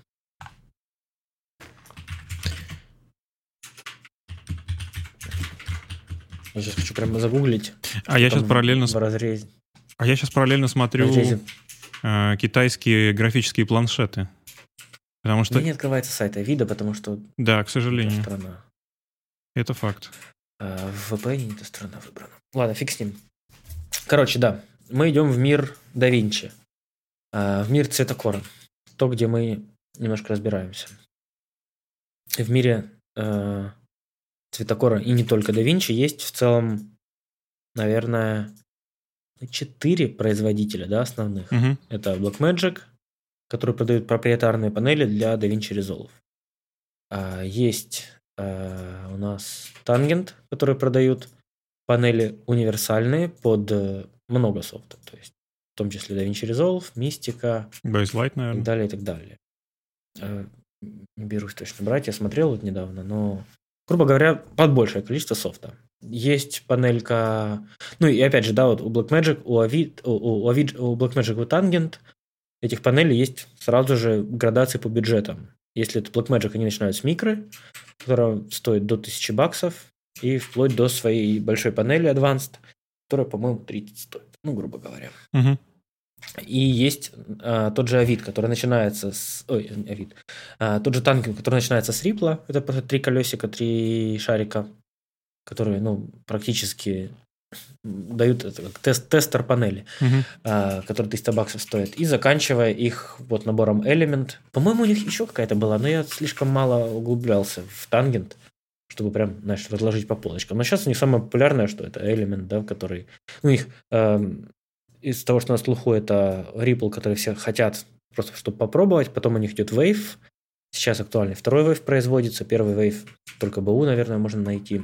Wave тоже стоит там типа семьсот-шестьсот баксов, что-то такое. Может быть, девятьсот уже. Вот, и потом идут вот набор Element, который типа аналог большой да Винчи.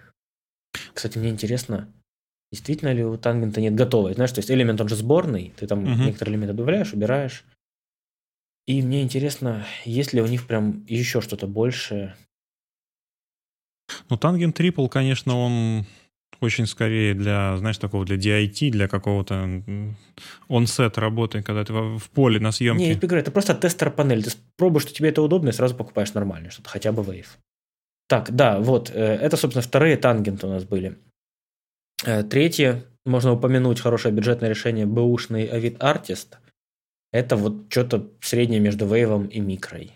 И их можно ловить на Амазоне, может быть... А они разве больше. совместимы с, там, с DaVinci, с последними? С резолвами, со старыми резолвами работало. Ну, а что тебе мешает поставить пятнадцать-шестнадцать резолв, там поработать? С восемнадцать-семнадцать, я не знаю, тестил ли кто. Вот. И, ну, из дорогих решений есть... Э, ну, опять же, оно идет под, под Baselight, собственно, под фильм, фильмлайтовская панель, называется Slate Control Surface, стоит что-то в районе двенадцати. Это типа аналог, опять же, нашего элемента, аналог Blackmagic-овского Advanced. Наверное, такого большого, как Advanced, больше ничего нет. Вот, собственно, вот этот слейт, он в сторону элемента. Да, ключевые отличия того, того же Tangent от би эм, это да, два, два основных массива у нас, того, что можно купить сейчас. би эм только DaVinci, металлические, тяжелые, не мапятся, ключевое. Но в целом, как бы, если это инструмент, если его изучить, его плюс каких-нибудь мапящихся кнопок типа Steam Deck или X-Keys, их хватит для того, чтобы какие-то свои нужды закрыть. Понятное дело, что если у вас там э, микро, и вам не хватает функций, и не хватает еще и Steam Deck'а в придачу, значит, ну, вероятнее всего, у вас такие потребности, что у вас есть бюджет на миньку. Э, минька уже сильно шире, вот благодаря этим двум экранам, э, куча крутилок кнопок дополнительных, там уже есть контроль кривых, контроль масок. Не всем он нравится, многие на него жаловались, но он есть. Ну, там уже вопрос привычки. Вот тут, на самом деле, вопрос мне очень интересен с точки зрения того, что контрольная панель, ее основная задача — в том, чтобы ты меньше смотрел в интерфейс. То есть ты не опускал глаза от контрольного монитора. То есть почему, например, там, с клавиатуры, с мышки ну, вроде как непрофессионально работать? Потому что ты смотришь в интерфейс, на то ли значение ты сейчас регулируешь. Ну, с клавиатуры нормально, с мышки. А, ну, с, ну, ну, да. Тебе мышку надо увидеть глазами. Да. И действительно, там, Blackmagic микропанель, на нее действительно ты не смотришь, потому что ты, ну, там, буквально за первые там, сорок минут ты привыкаешь к расположению крутилок, ты ими уже на, ну, да. машинально работаешь. А на мини-панели это не так. Ты в мини-панели ты на экране переключаешь между какими экранами и какими действиями ты выбираешь, и только потом ты начинаешь да. крутить. То есть... Ну, э, давай здесь, так как у тебя все равно ты это переключаешь кнопками, угу. у тебя все равно механика запоминается. На Advanced, так как там кнопок всего больше, там уже экраны, как ты видишь, не такие э, как большие и значимые, да, по, своим, э, по своей нужде взаимодействия. Там экраны – это уже маленькие подписи над, над кнопками на Advanced. Там ты тоже запоминаешь механически уже сами, сами действия. То есть, я думаю, Минька в этом плане, она является очень выгодным компромиссом. Она стоит две тысячи долларов, то есть это ну, две тысячи пятьсот. Сильно... Или две тысячи уже ее скинули. Ну, я смотрю на би эн эйч. На би эн эйч смотрю. А, да, скинули, значит, да. Она была две тысячи пятьсот. Вот, она сильно, сильно дешевле больших панелей. При этом ну, по, по функциональности она, в принципе, много чего может закрыть. Понятное дело, что, учитывая, что в DaVinci нет маппинга, она в любом случае будет... ну, не идеальный, да, потому что каждый человек найдет, что ему там не нравится. Каждый человек найдет там кучу бесполезных кнопок, кучу полезных, даже на микре, которая, ну, совсем ничего нет. Все равно я там нахожу кнопки, которые мне нафиг не нужны, и, да, на которые бы я бы их с радостью заменил. Там, а-ля там, например, кнопочка PrevMem. Ну, я не использую memory в DaVinci, mm-hmm. мне она не нужна. Там кнопочка Loop. Вот мне это тоже мало когда пригождается. У меня там либо... Серьезно? Ну, у меня он либо всегда включен, либо всегда выключен. У меня как-то так я привык. А, интересно. У меня нет такого, что я прям тогл часто делаю на лупе. Ну, на самом деле, есть, с клавиатуры... Ну, альт... А есть кнопки, которые я жму непрерывно, допустим. Угу. Тот же offset. Ну, с клавиатуры Alt-Backslash, и в целом, не знаю, мне как-то часто пригождается. Допустим, да, на микре вот крутилочки Y-Gain, Y-Lift. Ну, то есть, яркостной, яркостная регулировка, я тоже ее практически никогда не делаю. Вот эти крутилки. То есть я бы, может быть, переназначил их на что-то другое, mm-hmm. знаешь, попробовал. Но его нет маппинга. Вот основное отличие от Blackmagic только DaVinci и только их маппинг. Может быть, в будущем что-то изменится, может быть, они выпустят.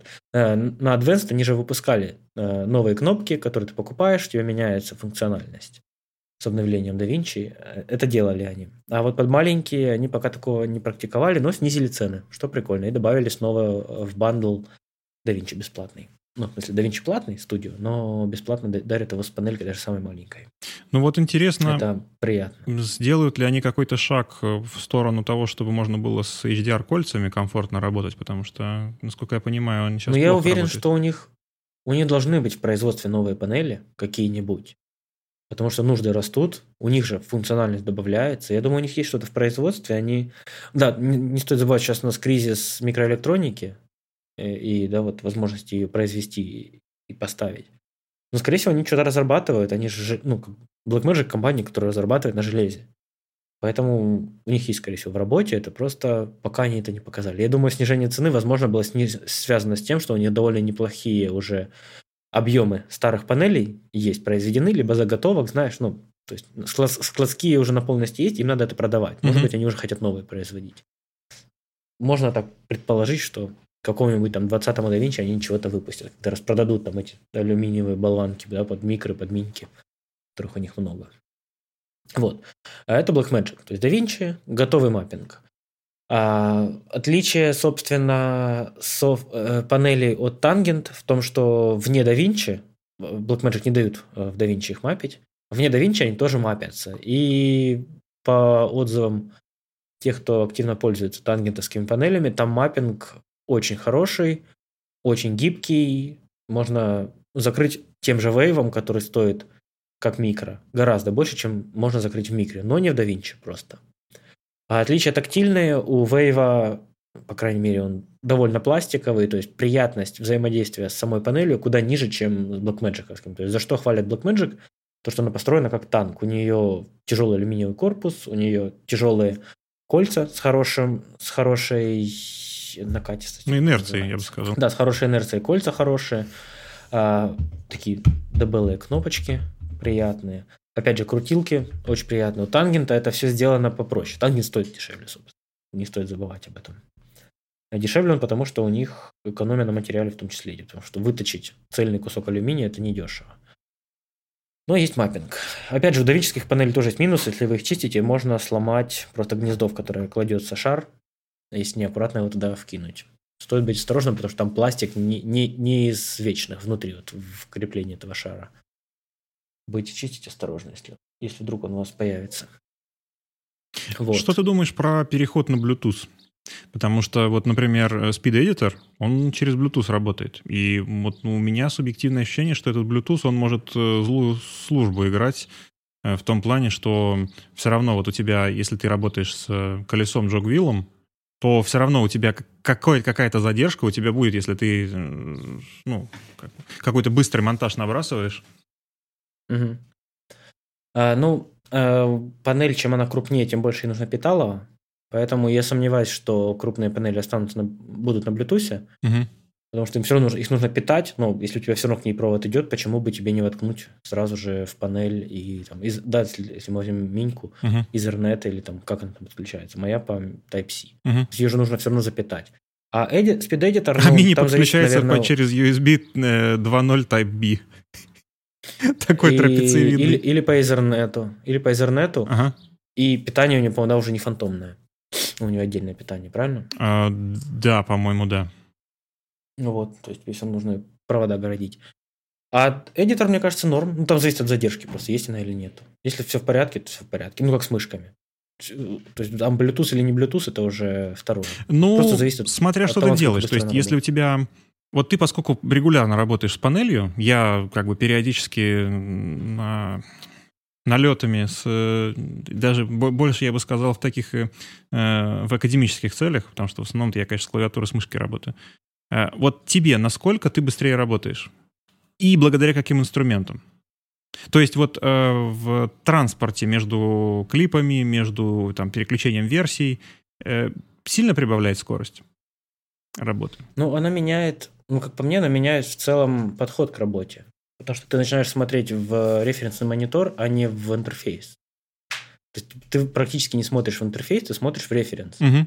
И ты гораздо быстрее балансируешь шот. То есть ты сразу как кольцами, шарами, ты сразу же э, нужен тебе баланс белого, да, там тени нужны, в нужное место ставишь, контраст гораздо быстрее. То есть ты не думаешь, что тебе поменять, а ты сразу меняешь, глядя вот на картинку. Угу, справедливо. И, ну, если...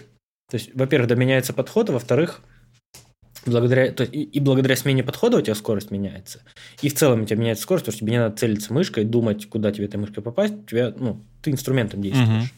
То есть, в, в, самом, да, в самой цветокоррекции у тебя гораздо быстрее, а в плане транспортировки, ну, все равно быстрее. У тебя, у тебя play, пауза, стоп под, под рукой, под правой сразу, и переход на следующий клип. То есть, ты делаешь фиксированное дерево нот, и сразу же идешь просто, да, вот отбаланситься mm-hmm. первым пасом по всем клипам, ну, ты можешь это сделать, типа, за тридцать минут, а не за несколько часов, если бы ты это делал мышкой. Mm-hmm. Ну, то есть, а балансишь ты именно вот э, кольцами-колесами? То есть, ты крутилки много используешь? Э, крутилки, ну, использую, но в основе баланса кольца-колеса, ну, может быть, контраст, да, ползунок, э, иногда хайлайтсы чуть-чуть. Можно поправить, если там, знаешь, где-то в одном шоте там, к окну повернулись, окно яркое сильно кажется. Uh, Hue, Saturation, там вот такие крутилки. Ну, Saturation, он общий обычно на все клипы, поэтому uh-huh. только когда лук создаю. Редко когда... Потому что все, что ты говоришь, да, все, что, все, что ты говоришь, на самом деле, вот оно все, все же в хоткеях есть на клавиатуре. То есть единственный минус — это вот то, что колес нет по факту. Что нужно действительно целиться, но это к разговору о вот, настройке мышки, там, то, что мы до этого ну, обсуждали. Да. Конечно, это основное. Ну, и, и чем больше у тебя соседних кнопок рядом становится, тем реже ты, опять же, смотришь в интерфейс. Mm-hmm. То есть все равно, да, нужно, там, если у тебя нет никаких горячих клавиш, то тебе нужно все равно там эйч ди ар-палетку открыть. И что еще? Ну, там, люди иногда там, как, там сохранить стил. Тут как бы сохранить стил есть, но кнопка, но можешь забыть о ней, знаешь. Но базовый баланс или там стилизация, тонировка очень быстро. Угу. Потому что у тебя точность намного выше. То есть ты мышкой такой точности просто не получишь. Хорошо. А ты давно, вот последний раз какой-то проект красил вообще без панели? М-м, ну, год назад. Просто интересно было бы, вот ты сейчас, если бы тебе вот прям вот руки связать, что не пускать тебя к панели. Я не могу. Я... Уже все? Мо- я, моторная я, я память? Проб... Я открываю, да. Я... Мне уже хочется взяться за панель. То есть ага. я, я уже... То есть, мне уже мыш... То есть, меня, когда я вижу кадр, я уже думаю, как мне сделать рукой э, движение. Угу. Не куда мне там мышкой потянуться, а как мне рукой сделать. То есть, у меня уже прям на автомате, знаешь, руки вот так поднимаются, типа, надо вот сделать движение. Ну, это уже какой-то бойцовский клуб начинается, по-моему. Ну, нет. Ну, такая фишка, да. Так что, да, панель, а, вот, и э, мне, мне всегда было... С точки было... зрения... Да, прости, перебил. С точки зрения философской, она прям сильно меняет подход к работе и, как по мне, его улучшает. То есть, грубо говоря, если ты хочешь заниматься музыкой, да, тебе нужен музыкальный инструмент, который ты как бы можешь совершенствовать и менять. Понятно, что любую музыку в теории можно сделать в электронном виде, да, на каком-то там Fruity Loops, что угодно, что угодно, да, там. Нейромонах Феофан, в общем-то, в нем долгие годы и сидел. Да, то есть ты можешь делать любую музыку, но когда у тебя есть инструмент, ты по-другому эту музыку извлекаешь. Ты ее сразу слышишь, ты сразу, да, там, ну, то есть, и ты совершенствуешься в этом инструменте, когда руками ты можешь делать что быстрее, медленнее или аккуратнее. И вот то же самое с панелью. И чем быстрее ты начинаешь за ней работать, тем, ну, как бы у тебя по-другому философски меняется восприятие картинки, по-другому ты начинаешь ее делать. Ну, интересно, конечно. Мне еще интересно... Вот я до сих пор не встречал, кстати, вот, может быть, и встречал, но они не признавались, не встречал людей, которые за большой панелью Blackmagic работают. Не знаешь кого-то? Может, Матвей? А, ну, по-моему, на фильме стоит большая панель как раз, с рычагом. Угу. То есть, кто там, кто на фильме работал из ребят, тот за ней работал, я думаю. Потому что такое ощущение, а... что она, наоборот, у нее слишком много крутилок. Я не уверен, что но это на нее, ру... надо. На нее ругаются, что много бесполезных крутилок. И тоже несовершенный маппинг. Ну, например, этот рычаг шикарный на большой панели, он же просто за вайб э, стила отвечает. Угу. Целый, целый рычаг просто стил вайб. Так он почему нет? Вообще, между прочим, вот в панелях, которые для онлайн-вещания, где ты переключаешь между камерами, э, где, где как бы лайв-мультикам, то там вот ровно такой же рычаг есть, и ты ставишь себе, как, на какой эффект у тебя переключение между ракурсами, и вот mm-hmm. этим вот рычагом двигаешь вручную. Очень удобно. Ну, в любом случае, да, я, я просто не работал, но в любом случае, скорее всего, на ней всего достаточно, и ты быстрее на ней будешь работать. А, и еще вопрос с... тоже привычный. У меня такое ощущение, что вот то, что я вижу, это мембранная клавиатура в ней. Это, конечно, стыд. Ну, да. тридцать тысяч баксов. И в микре мем... тоже мембранная. А, ну, там мембранные все-таки клавиши. И так-то, знаешь ли, и в любых геймпадах тоже мембранные клавиши, как бы, когда они... М- То есть, когда это не клавиатура, когда у тебя хват не, не под клавиатуру, наверное, это как-то оправдано. Но именно когда ты какие-то впечатываешь mm-hmm. вещи, то, ну, иметь не механическую, это просто уже никакого оправдания нет в две тысячи двадцать втором. Да, да. Ну, как бы... Видишь, это профессиональная категория продуктов, где у них просто другие, ну, приоритеты. Другие, то есть люди там это не требуют. Если они это не требуют, зачем, собственно, заниматься? Ну, послушав наш подкаст, плюс. Они начнут требовать. Потому что мы достойны лучшего. Наверное. Как и наши не знаю, я вот Меня вот на микре вообще не беспокоит, что у меня не механическая кнопка, а мембранная. Как-то... Ну вот, понимаешь, в этом, в этом вся и проблема, что вот Apple, они сказали, что вот, вот должно быть вот так, вот шестьдесят герц должно быть, и вы будете жить. И люди, они, они даже да. не пробовали то, что не шестьдесят герц, а потом как бы им Apple сказал, о, сто двадцать теперь делаем. И люди перешли и говорят, ничего себе. А то, что предыдущие там пять лет это уже было, то, ну... Нет, да, бы. да, с этой логики, да, понятно, что лучше требовать всего... самого современного или самого удобного. Тем более, когда это уже на массовом каком-то производстве есть. И это стоит на самом деле копейки. Ну, то есть хорошие там те же мышки вот с самыми современными технологиями, они ну, стоят ну, от, там, пять тысяч рублей. Даже с повышенным уже сейчас, с обезумевшим курсом. Видишь, ты тут еще с панельными вопрос конкуренции. То есть в категории э, advanced, ну, нет конкурентов, по сути. Mm, да. Есть, если студия работает на DaVinci, то они просто берут advanced. Стоит он тридцать, возьмут. Стоит он двадцать пять, возьмут. Да. То... Ну вот, конечно, студии, я, можно их в некотором плане только пожалеть, потому что, ну, вот эти компьютеры, которые, рабочие станции, которые для студии покупаются, начиная от Mac Pro с э, теркой на передней панели и заканчивая какими-нибудь э, кастомными сборками дико дорогими каких-нибудь э, рабочих станций Hewlett-Packard. Uh-huh. Но это что то, что то, это, ну, там, конечно, такие переплаты. То есть, условно, если бы просто собрать нормальную машину, и просто остаток, mm-hmm. вот разницы этих денег заплатить просто за техническое обеспечение, то было бы не хуже, а по производительности еще выше. Mm-hmm. То есть, условно, эту разницу, которую yeah. вы платите за профессиональный большой компьютер, вы заплатите, просто наймите специалиста, который у вас ее будет постоянно обслуживать. Ну, там же, там же еще платятся за, вот, собственно, эти все поддержку, что-то сломалось, и новый просто привезут. Так я же говорю. Там идет переплата за о и эм-сервис еще. Так... У тебя...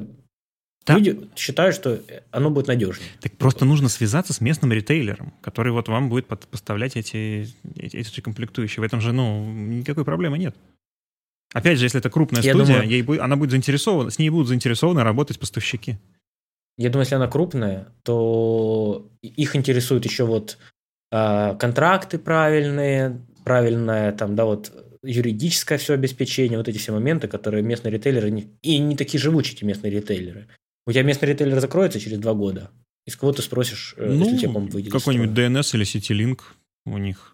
Или напрямую, ну, сейчас же. Вот... Как, какое там качество сборки у ди эн эс или у Ситилинк? Не, я говорю именно про а, ритейлеров вот, комплектующих. То есть, условно, ты делаешь какой-то долгосрочный контакт с э, ритейлерами и ищешь себе специалиста, там, условно, на какую-то постоянную ставку, которая у тебя будет заниматься ее администрированием этой машины. И, в общем, ты, ну, получаешь это... лучшее качество, просто при том, что ты должен руками как бы этот процесс весь сконфигурировать, а не с каким-нибудь местным представительством обдираловки заключать контракты.